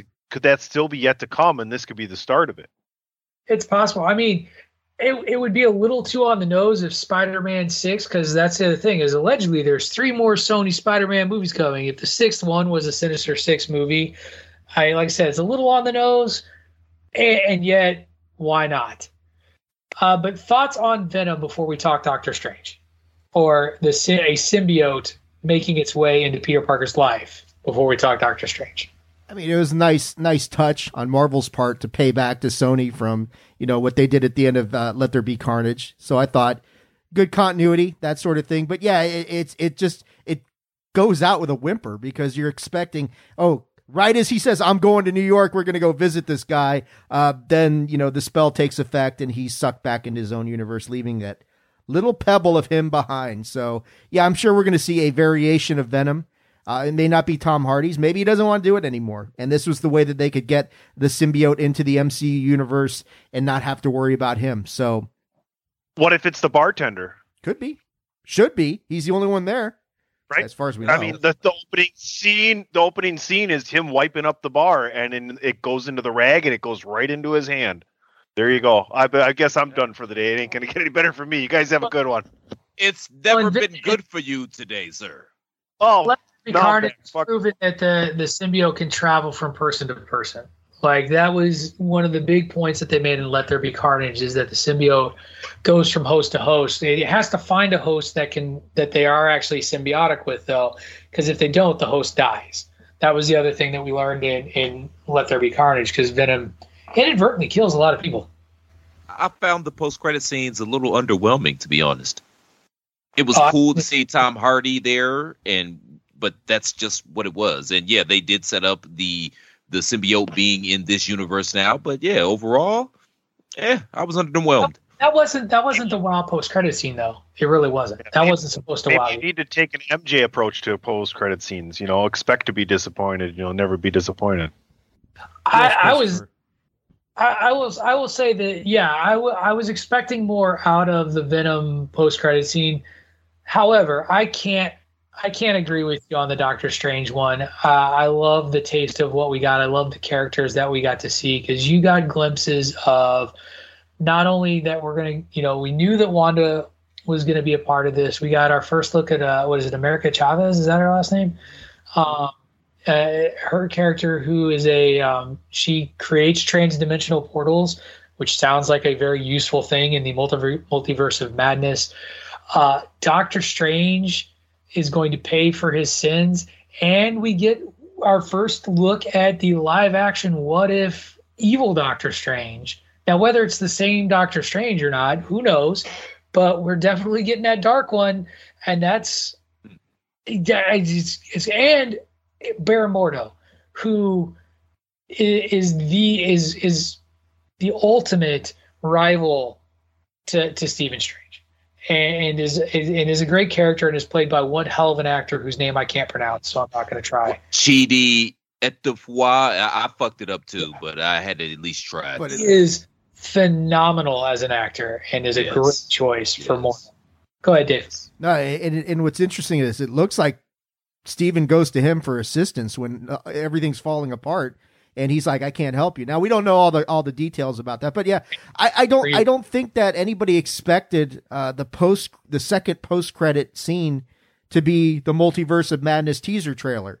So that was really brilliant. That was a treat to me. Like I was like, "This is awesome," and I knew it was coming because again, I'm not spoiler free. I totally looked that shit up before I went to the theater. Yeah, had didn't no get me moist, man. Not gonna lie, didn't get me moist. All right, well, take your dry vagina away from the microphone. Dry, dry robot, Yeah, robotic it was- vagina.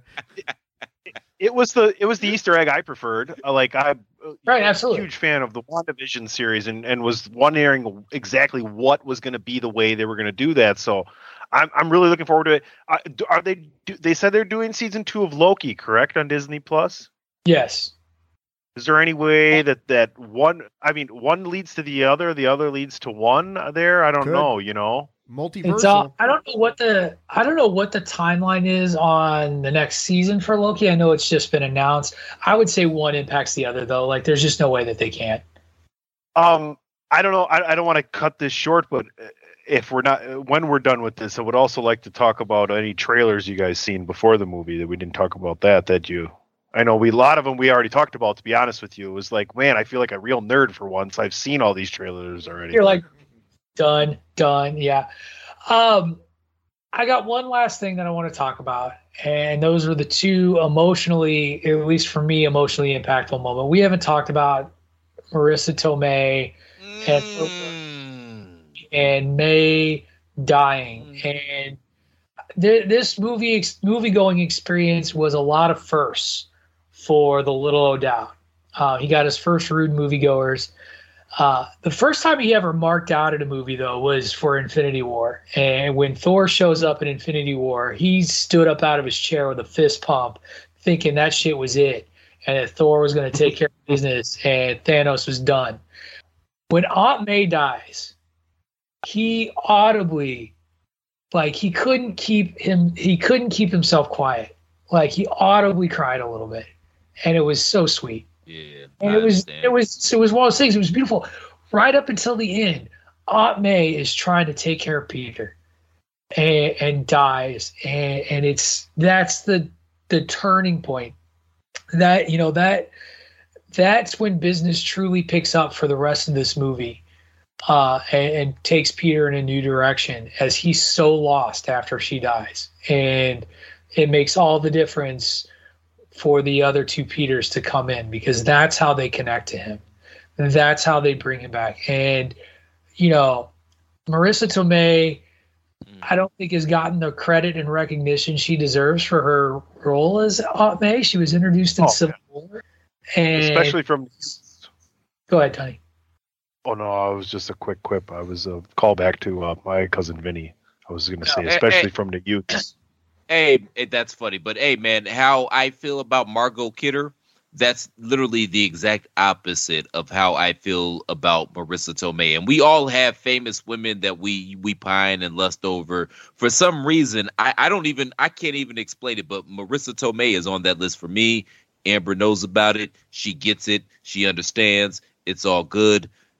Th- yeah, that one hit me in the glad you feels, man. She's took on your the, uh, exception list. We get it. growth- Yes. Take the emotional Yes. gravitas of Aunt May dying and talk about how we wish we could have had sex with her before she went. Okay. Thank you, sir. She she's still alive. You man. brought it- It's a you brought it- character. I talked about the You brought it to semi necrophilia. Yeah, what the fuck, you the sick report. fuck? I'm talking about her character death scene, and you're like, yeah, I kind of want to have sex with with Marisa Tomei. Like, Never ever feel There- bad again about throwing this show off track there over. There, there- there's no kind of, Dave- by the way. But yeah, said- you the one that brought up necrophilia, you sick fuck. and her past- You know? Well, I think it was a hugely important moment for for Tom Holland's character because it, he never had. I mean, Uncle Ben. Correct me if I'm wrong, but in the MCU version, Uncle Ben really was never a figure. I don't even think she was married to somebody named Ben. never mentioned. Yeah. I, I don't think there. Yeah, I don't think there was an Uncle so Ben. I think he- this is his his yeah, Uncle Ben ahead, moment. And he learns about yeah. how important Uncle Ben was from Tobey Maguire's character for sure.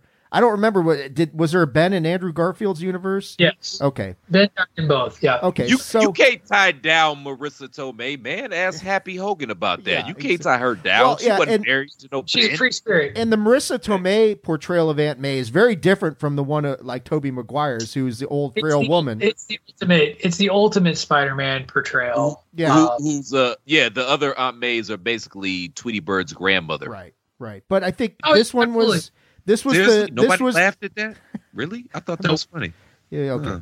Yeah, it- this was the moment where Peter got the with great power comes great responsibility, wisdom imparted to him, which is very important for the character, the whole Spider-Man pantheon of characters going forward. But yeah, it's it's it was soul crushing to watch that happen to her because you know, and especially for Tom Holland's character because he's still the death of Tony is still fresh with him, and now to have to go through this as well uh, is, is a devastating moment for for the Tom Holland Spider-Man character. So yeah, it was um, you just you just kind of knew when she gets hit by that glider, and yeah, and, and Green Goblin. Yeah, I was like, it it's like you know that okay, she's not going to be okay from that. Um, and Right. for a while you you almost let your guard down for a little bit, and and think, well, maybe she's okay.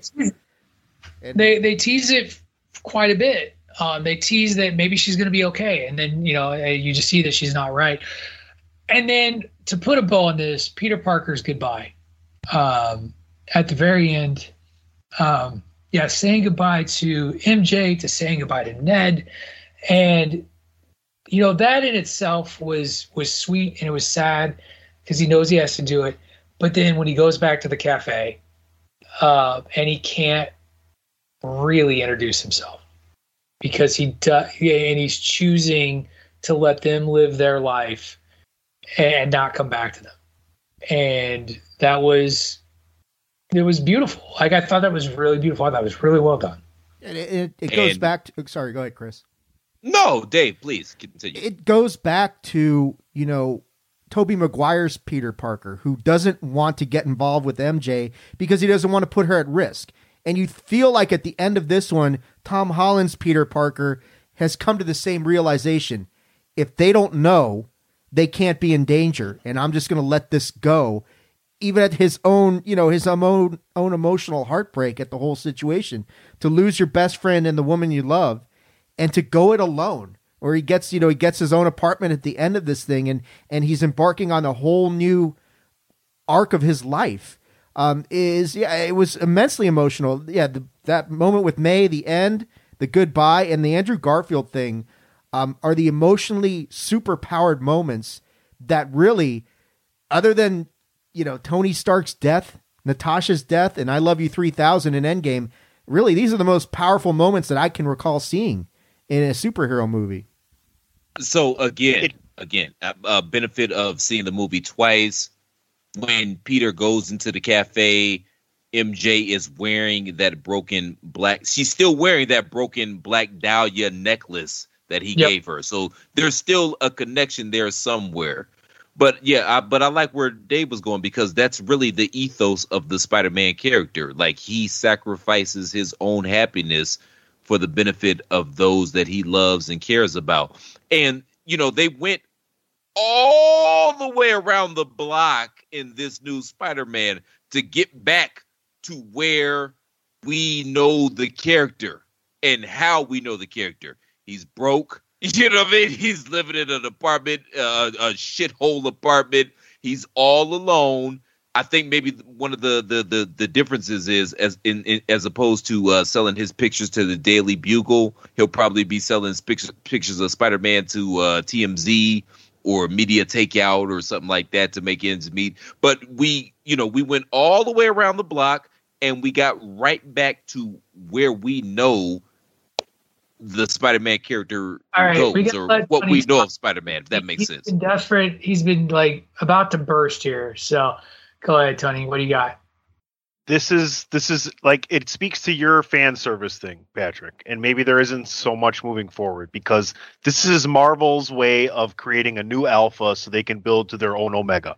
That's what this was in my opinion as Yeah, far as I- no, no, all the fans that every all the collusion and uh, confusion and dilution that happened beforehand now has been cleared and it and it was done perfectly in my mind as far as the spider-man's uh, character goes Absolutely, because I think that that was the real question, and, and where we'll end this is the the question was is that it's gotten so big with Spider-Man. Where do you go from here? And to to really do a reset in a way that made sense, some level of sense, in my in my opinion, with this with this spell and making everybody forget. To know that there are connections there, uh, and you know, the, you, Platt, you talked about the Black Dahlia necklace, but even as they're saying goodbye, she's like, "I'm going to figure it out again." So, you you know, it's just there's gonna be there's gonna be hints and there's gonna be returns, and like I said, this is a terrific movie. The reason, and we're, we weren't we aren't going to go into some of the other like all time stuff, but the reason that for me that it just falls a little short is out of Spider Verse. To me, Miles Morales is still the ultimate in finding himself and his development, his and his story arc, and his connection with his family and still just the uh you're the best of us miles. Like that whole moment and then with his dad and all of that is so beautiful. It is so well done. And it's quintessentially new york. And it is on that lower that smaller level scale that to me and and i love peter parker. He's my guy.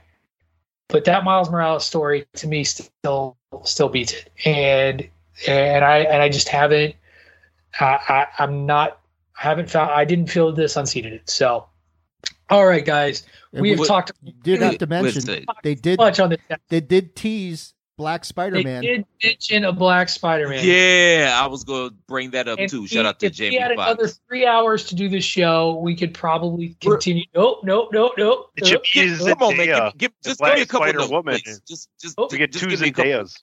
Just give Oh. me a couple, please. I, Oh. I apologize. Just give me a couple, okay? Oh. I, I literally wrote shit down for this. Let me just, please. Dave Dave uh, stepped on one of them, so that that eliminates that. Uh, number one, uh, you know, uh, to canon, when shit goes left, Wong's gonna dip. That's that's been pretty consistent throughout the uh the entire MCU. When shit goes bad, Wong's gonna get up the fuck up out of here. Um, again, we we talked about the Black Spider Man. I I love the interplay between the three Peter Parkers because they're literally the only people that can relate to each other on that level. Like they're literally the only people that can relate to what the fuck they go through. I thought that was super cool.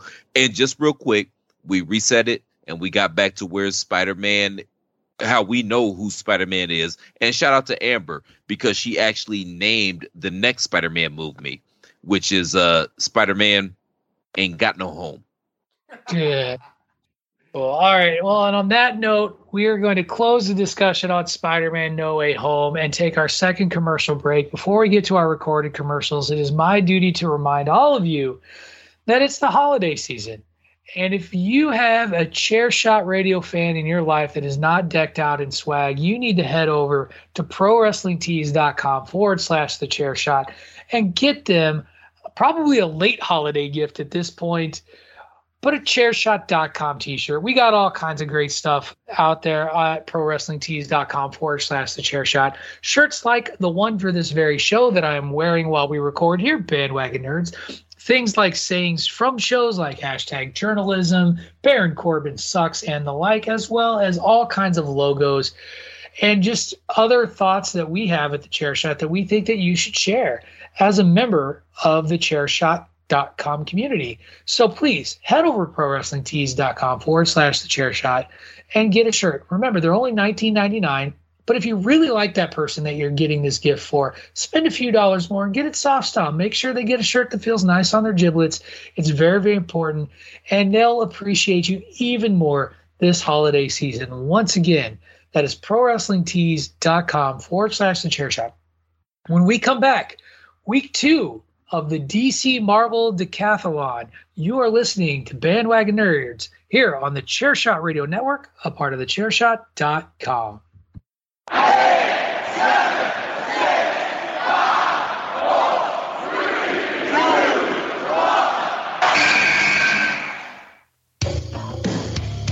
This is your boy Kenny Killer telling you to make sure you check out thechairshot.com, bringing you breaking news, interviews, podcasts galore everything pro wrestling. Make sure you check it out, thechairshot.com.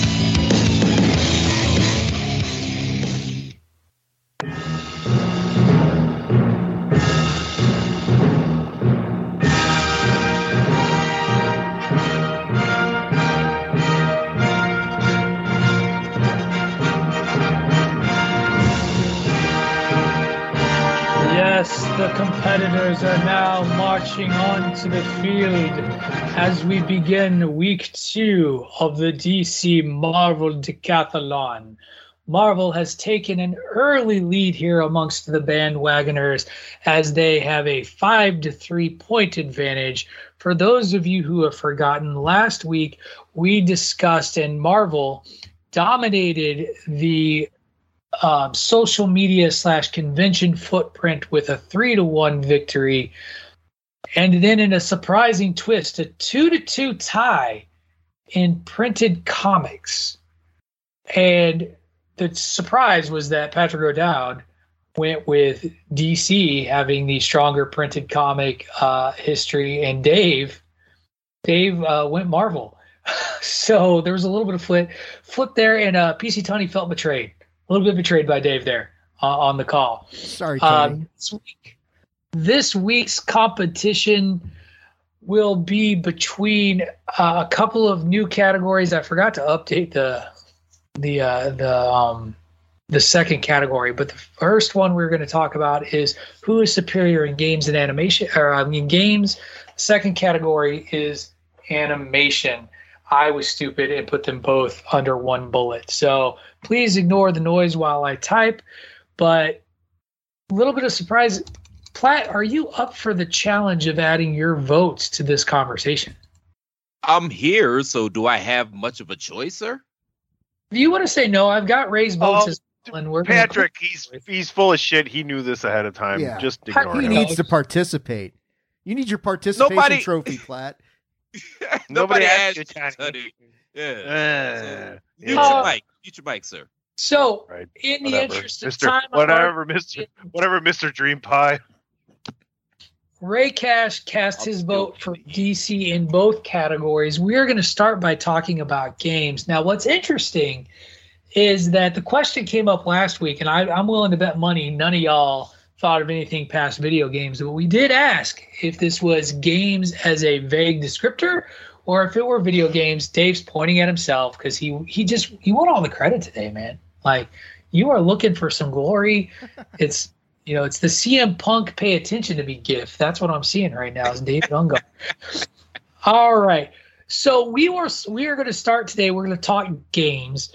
We will do the rotation this way. Uh, we will start with Tunney, then go Dave. Christopher Platt will be number three, and I'll be number four. And then when we get to animation, I will go first, followed by Platt, uh, then Dave, and Tony will wrap it up. That way, who goes first will go last in the second round.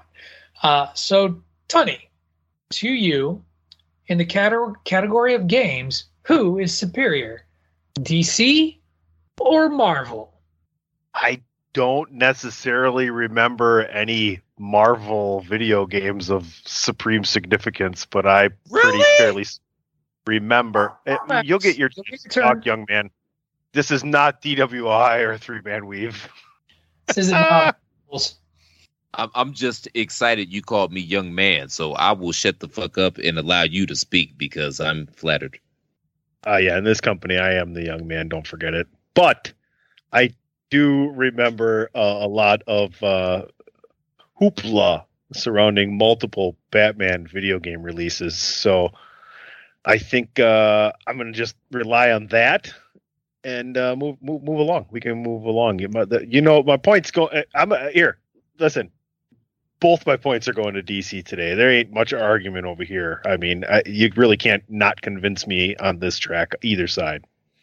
Fair enough. Also, also DC's the only one that's worked with uh, the Teenage Mutant Ninja Turtles, who have one of the greatest video games of all time. So All right. Well, by that note, then I will mark you down as DC, and DC has taken a two to nothing advantage over Marvel. David Ungar, uh, I'll just we're put you tied, down tied at DC. five. Hopefully, hopefully not for the last time. I wanted to get this thing retied up at some point here. I appreciate you counting them both. You're not even going to let me this explain this, are you, Pat? You're just going to give me the point, you know. I've just started to assume because you're a DC mark that you're gonna. Yeah, that worked out well last week, didn't it? Um, look, uh, you know, I did consider stuff other than video games, and if you're talking board games, uh, Marvel's got the clear advantage here because they've got two really good deck building card based games in Legendary and uh, Marvel Champions, and the DC deck building game is good, but not on the same level as Marvel's. Um, you know, the only mobile game that I play is Marvel Strike Force, to be honest with you guys. And and the DC the DC variation of that game is vastly inferior to Marvel Strike Force. That being said though, let's be honest, video games are a huge juggernaut of an industry. And when you get to the subject of video games, and and, and I'll, I'll dispute this with you, Tony, that I think Spider Man was an excellent video game that came out. Guardians of the Galaxy is not bad. Avengers was disappointing. But when you get right down to it, there are two franchises on the video game side that swing this to DC for me. One is Injustice. And, you know, the Injustice series, they usually you see stuff happening in reverse where a comic creates the content and then they do a video game based on the comics and then they do movies based uh, off of that this Injustice is the only franchise I can think of where they created an entire comic story arc around that story. Because everybody says, oh, Superman's too much of a pussy. And they create this story where he's the exact opposite of that. So I think the impact of Injustice, and it has not translated to the, uh, you know, to live action very well. It's been very confusing when they've introduced anything involving the Injustice story arc to the live action. And then Tunney mentioned it, the Batman Arkham series, really, they had not done very many good superhero based games.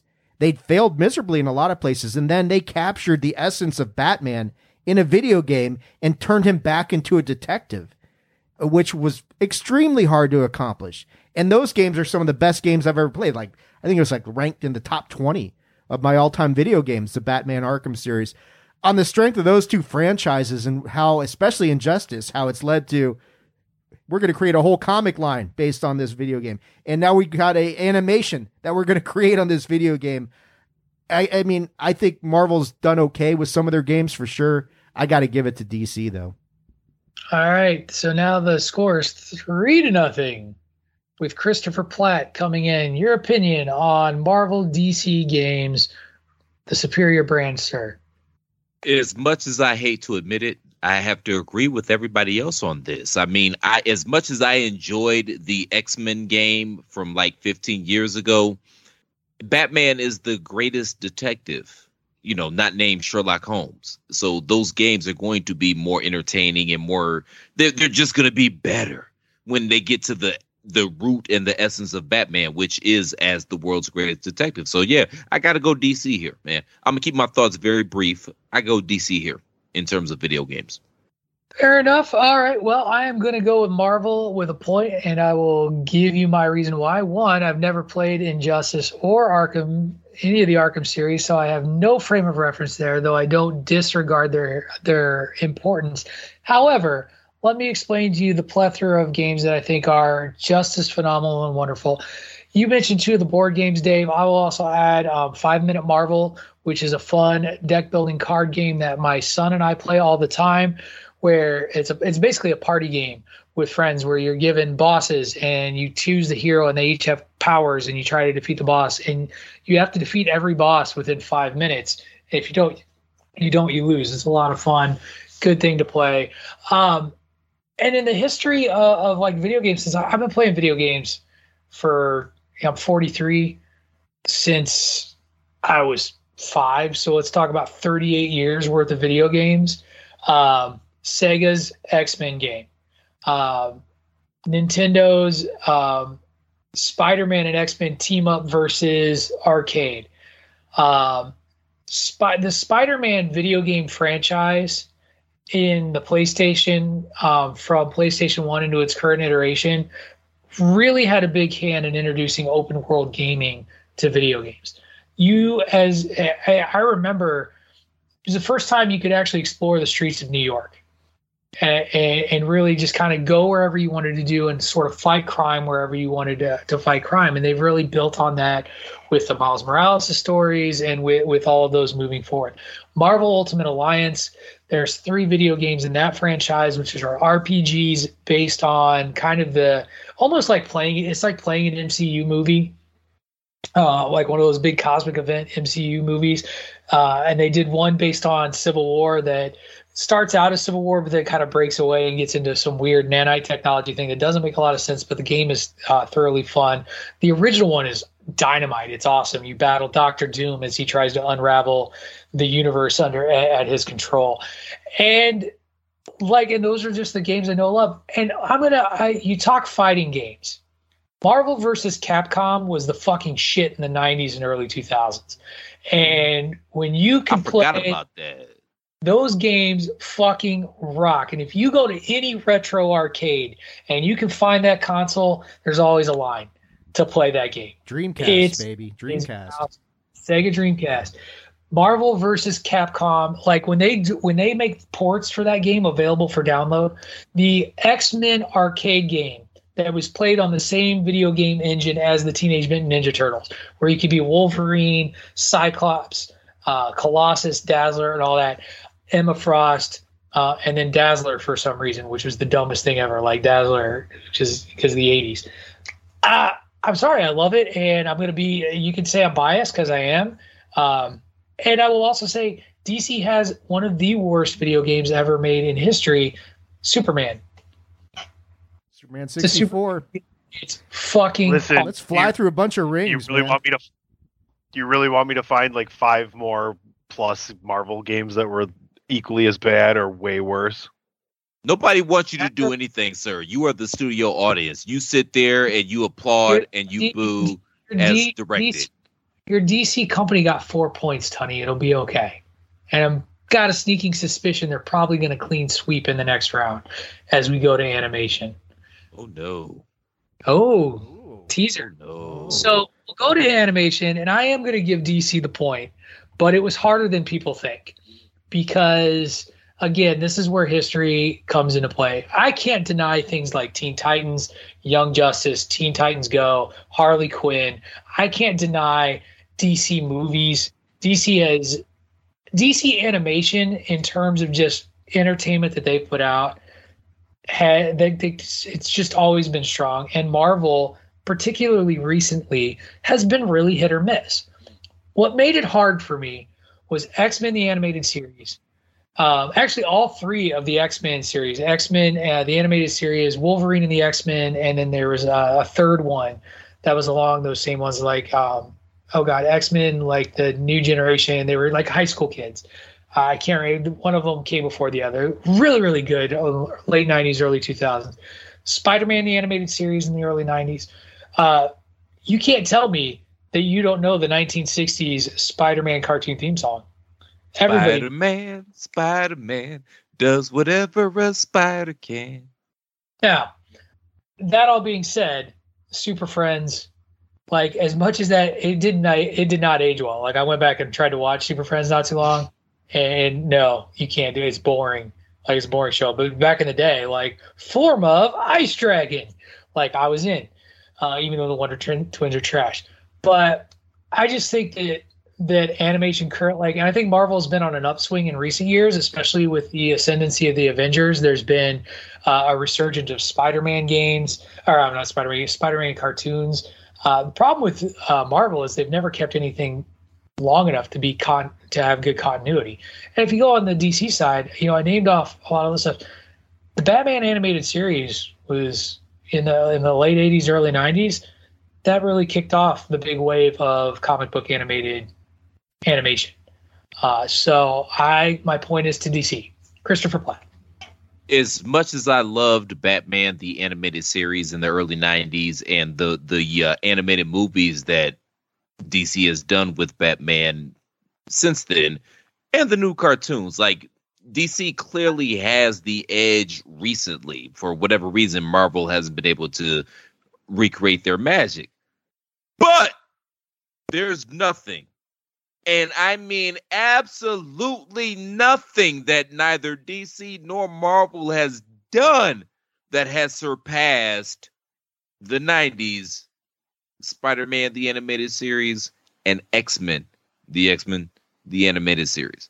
Neither company has been able to recreate that magic that they caught in that particular point in time. And for that reason, I've got to give Marvel the edge here. All right. I guess What's, be- what's better than X Men the animated series, man? Come on now. All right, look. In, in the 90s. Look. Tony, Go ahead, Tony, Dave. yeah. Um, look, this is a similar conversation to the one that we're going to have when we get to live action movies in reverse, because with all due respect to the stuff you just named, Christopher, and everything that Patrick named, the X Men series. I mean, I grew up on Super Friends. Uh, Batman Beyond is an underrated as fuck animated series. I think Justice League Unlimited is underrated as well. All that is one thing. Um, when you compare anything that the two companies have done, and you look at the DC animated universe, they're up over what, Tony? Over forty movies now, I think. Oh, at least. And- I thought it was 50. I don't know. I mean, they're approaching 50. 90% of that you can say is good to great, and very little has been crap. I don't even know if crap is a word. What they did with the killing joke is one thing, you know, they flipped things around and people didn't re- respond to it. And Injustice got very mixed reviews. But when you look at the, I mean, DC animated universe is the animated equivalent of the MCU. And I don't think anything that Marvel has ever done can touch that. I mean, if all due respect to Into the Spider Verse, which is a tremendous movie, and What If was hit and miss and pretty good, but when you weigh that up against the tidal wave that is the DC animated universe, it's like in Deep Impact where the father and daughter are standing on the um you know standing on the on the shore and a tidal wave is coming at them. It's like and that's the same conversation we're going to have when we get to movies. When we talk marvel versus dc i think. I, I got to give it to DC just on the strength of, of that. I, I can't I can't ignore the fact that DC animated universe is just phenomenal on so many fronts and just keeps putting out tremendous content. That yeah, all the other stuff that came before it and the stuff that's going on right now it doesn't match it. And I, I got to give the point to DC on the strength of the animated universe alone. PC. So give give me one oh. thing that they've done that is better than the X Men, the animated series. Flashpoint Paradox. You want me to go on? Flashpoint Paradox, I still say is better than Into the Spider Verse to this day. I still Hmm. say that is a better movie. It's the greatest animated movie I've I've ever seen on a superhero basis. Um, Injustice was tr- tremendous. I like you know like Justice League New Frontier was really good. I've been going back watching some of the animated stuff.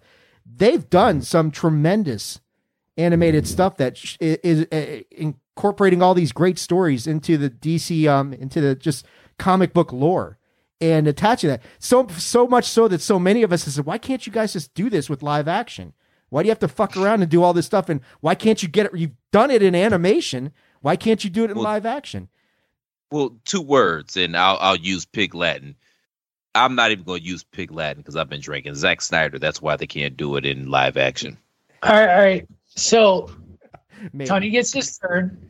We- We've got a three to one score for Marvel. Tony, I've already put your point into DC. Tell us why. We got a three to one score for DC. You mean not Marvel? Yeah, I'm sorry, not Marvel. You're correct. That's okay. Just just making sure. I you I mean Chris, uh, you're you're you're right on with the highlights for Marvel and and Patrick and and Dave even more so has just shown you that the the highlight reel is is much much longer on on the DC side than it is on the Marvel side. And there's one thing DC we haven't even mentioned that isn't that that that I would consider animation as well. And it's a joke when I say it, and it's also a point for DC, and that's Lego If Batman. you if you bring up that fucking Lego movie, so help me God. All Point. right, he's got a point that's true all right, everybody. Hugs, not drugs. Hugs, not fights. We'll be okay. You guys can take it out on your other podcasts where you yell at each other all the time. What that does mean is that DC had a huge day today.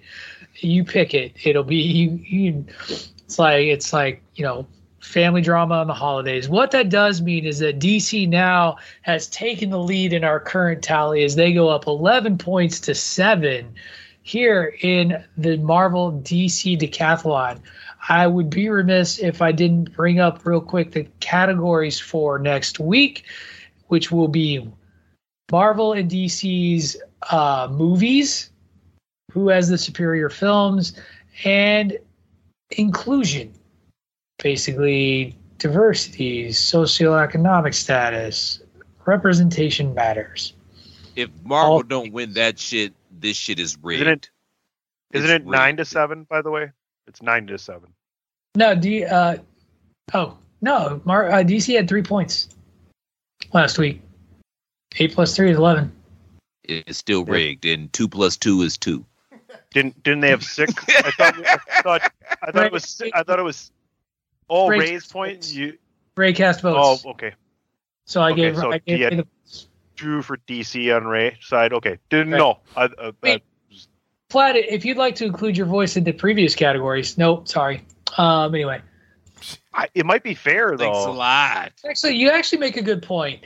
No, I, I because now we've got on a vote of five as opposed to a vote of four. It's- it does make a Right. difference. Maybe we should. it- Whether or not he shows up to any of the rest of the shows, or maybe he commits to them, I don't know what your ideas are, Patrick. But my He- suggestion, well, early pitch, Patrick, would be, let's get the previous vote and keep it, you know, sustainable throughout I- each category.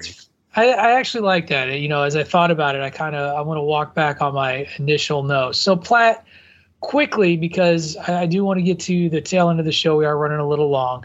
Last week's categories uh, were print comics, like which had which company do you think is superior with print com- uh, comics, and then uh, social social media footprint and convention footprint, like those kind of combined into one category. So you get to give a point to each of Marvel and DC, and I'll add that to the total tally. So that kind of keeps things fair and on an even keel.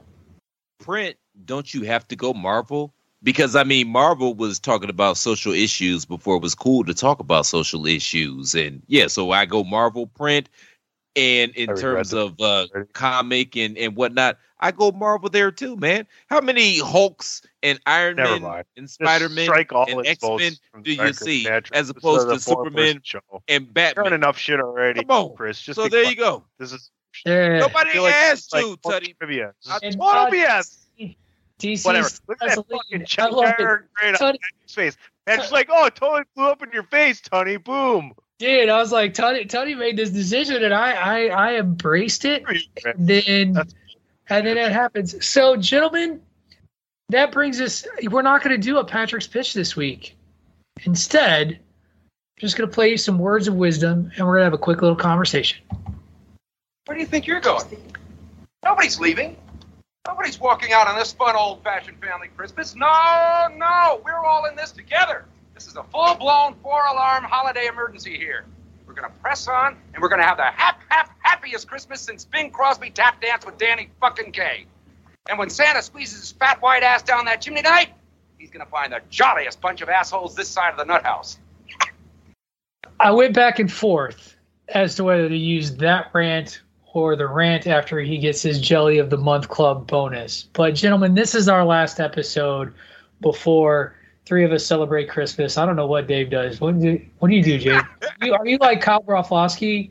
Um, is it hard to be a Jew at Christmas? Yeah, it's Chris Jay- Ma- Chris Mahana Kwanzaa season, man. That's that's all- what it's all about. Yeah, Anyway, Dave, so Dave for- goes to the uh, Chinese restaurant on December right, twenty to fifth. Chinese turkey, man. the duck. All right, Love the duck. So even I, because we're heading into, uh, we're not gonna we're not gonna record on a holiday. This is the last episode before the Christmas holidays, gentlemen.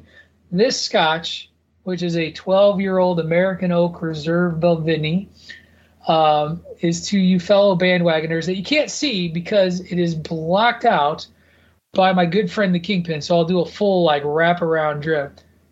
Happy holidays, gentlemen. I have The nothing. I have nothing to drink, but happy holidays, fellas. And happy holiday, happy holidays to all of you bandwagoners out there that listen to us day in and day out now for 110 episodes. That's going to do it for this week's edition of Bandwagon Nerds. Before we go, let's do a once around and let everybody know where they can find us out there in the interwebs. And we will kick off this week with a lawyer, David Ungar. First, what's it's eleven to nine now, right? That's the tally. 11, 11 to 10 Eleven to ten. with last two points. Or no, 11 to 9. You're right. Yeah. It was 11 to now it's 11 to 9. 11 and 9. Okay, cool. Um, yeah, you can find me on Twitter at Attitude Ag and on Facebook.com slash Attitude of Aggression. Mr. Platt. Thank you guys for having me. I'm sure I'll be back soon. But uh Merry Christmas to everybody. Happy holidays, all that good shit. Y'all can find me on Twitter at the real C Platt. And again, man, thanks for having me on. I appreciate it. Mr. Tunney. Yeah, I'm thrilled you showed up, asshole. Uh, thanks for coming Shut on. the fuck up. M- mute his mic, Patrick. Mute his mic. Nobody give a shit where they can find him. You can find me at PC Tunney. Please continue to listen to everything on the Chairshot Radio Network. And uh, yeah, ProWrestlingTees.com forward slash the Chairshot. Excellent, thank you. And you can follow me on the Twitter at Wrestling Realist. That is at W R E S T L N G R E A L I S T. You should also follow the Bandwagon Nerds Twitter account at Bandwagon Nerds. And if you don't like the results of the Bandwagoners votes in the DC Marvel Decathlon, well, that's okay. You get a vote too. Currently, Marvel is leading DC two to nothing as the people voted Marvel as the winner in both of the polls. We will do one poll on Monday. We will do the second poll on Wednesday. Vote it up and tell us who you think should win in the Marvel DC Decathlon. Thank you again, everyone, for listening. I hope everybody has a wonderful holiday. Until next week, for PC Tunney, David Ungar, and Christopher Platt, happy holidays. We missed you today, Ray Cash. We look forward to having you back on the show. You've been listening to Bandwagon Nerds here on the Chairshot Radio Network, a part of the Chairshot.com.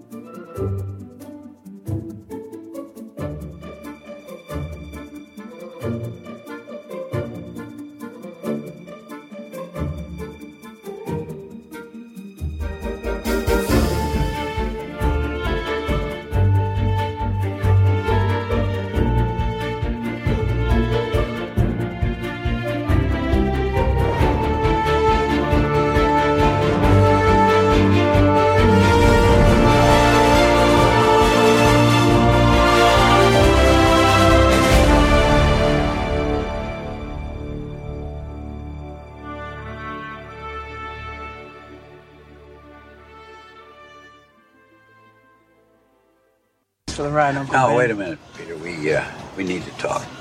Well, we can talk later. Well, we can talk now if you let me, What do we have to talk about? Why now? because we haven't talked at all for so long. Your Aunt May and I don't even know who you are anymore. You shirk your chores. You you have all those weird experiments in, in your in your room. You you start fights at school. We I don't didn't know. start that fight. I told you that. But you sure as hell finished. What was I supposed to do? Run away? No, no, you're not supposed to run away. But Pete, look, you're changing. I know. I went through exactly the same thing at your age. No, not exactly. Peter, these are the years when a man changes into the man he's going to become the rest of his life. Just be careful who you change into. This guy, Flash Thompson, he probably deserved what happened. But just because you can beat him up doesn't give you the right to. Remember, with great power comes great responsibility. Be a man. Get in there and apologize. I'm sorry, I may. I, uh... Honestly, you don't have to apologize to me. It's your. Hell, he doesn't. Look, I'm sorry, Uncle Ben. I, uh, I got distracted. Oh, you got there's- distracted. Yeah. Your aunt, my wife, had to walk 12 blocks alone in the middle of the night and then wait in a deserted subway station because you got distracted. Ben, sweetheart, honestly, I am completely capable of walking home. You will walking- not defend this I'm boy. not defend- You are defending him. I- Listen to me, son. Yeah, go ahead. You're a lot like your father. You really are, Peter, and that's a good thing.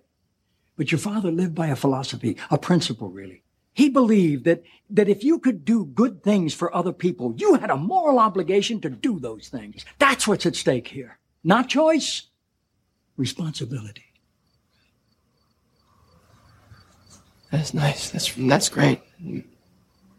It's all well and good. So where is he? What? Where is he? Where's my dad? He didn't think it was his responsibility to be here to tell me this himself. Oh, come on. How dare you? How dare I? How dare you? You have a gift. You have power. And with great power, there must also come great responsibility. Hmm?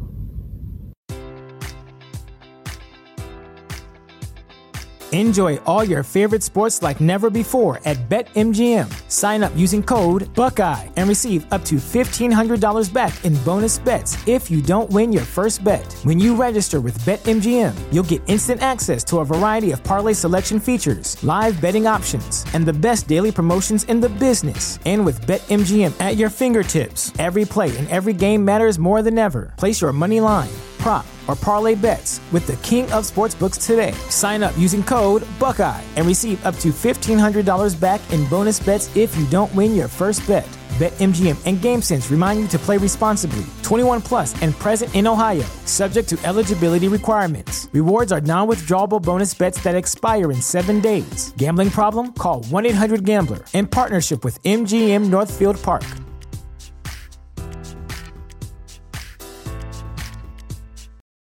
For the ones who work hard to ensure their crew can always go the extra mile, and the ones who get in early so everyone can go home on time, there's Grainger, offering professional grade supplies backed by product experts so you can quickly and easily find what you need. Plus, you can count on access to a committed team ready to go the extra mile for you. Call, clickgrainger.com, or just stop by. Grainger, for the ones who get it done.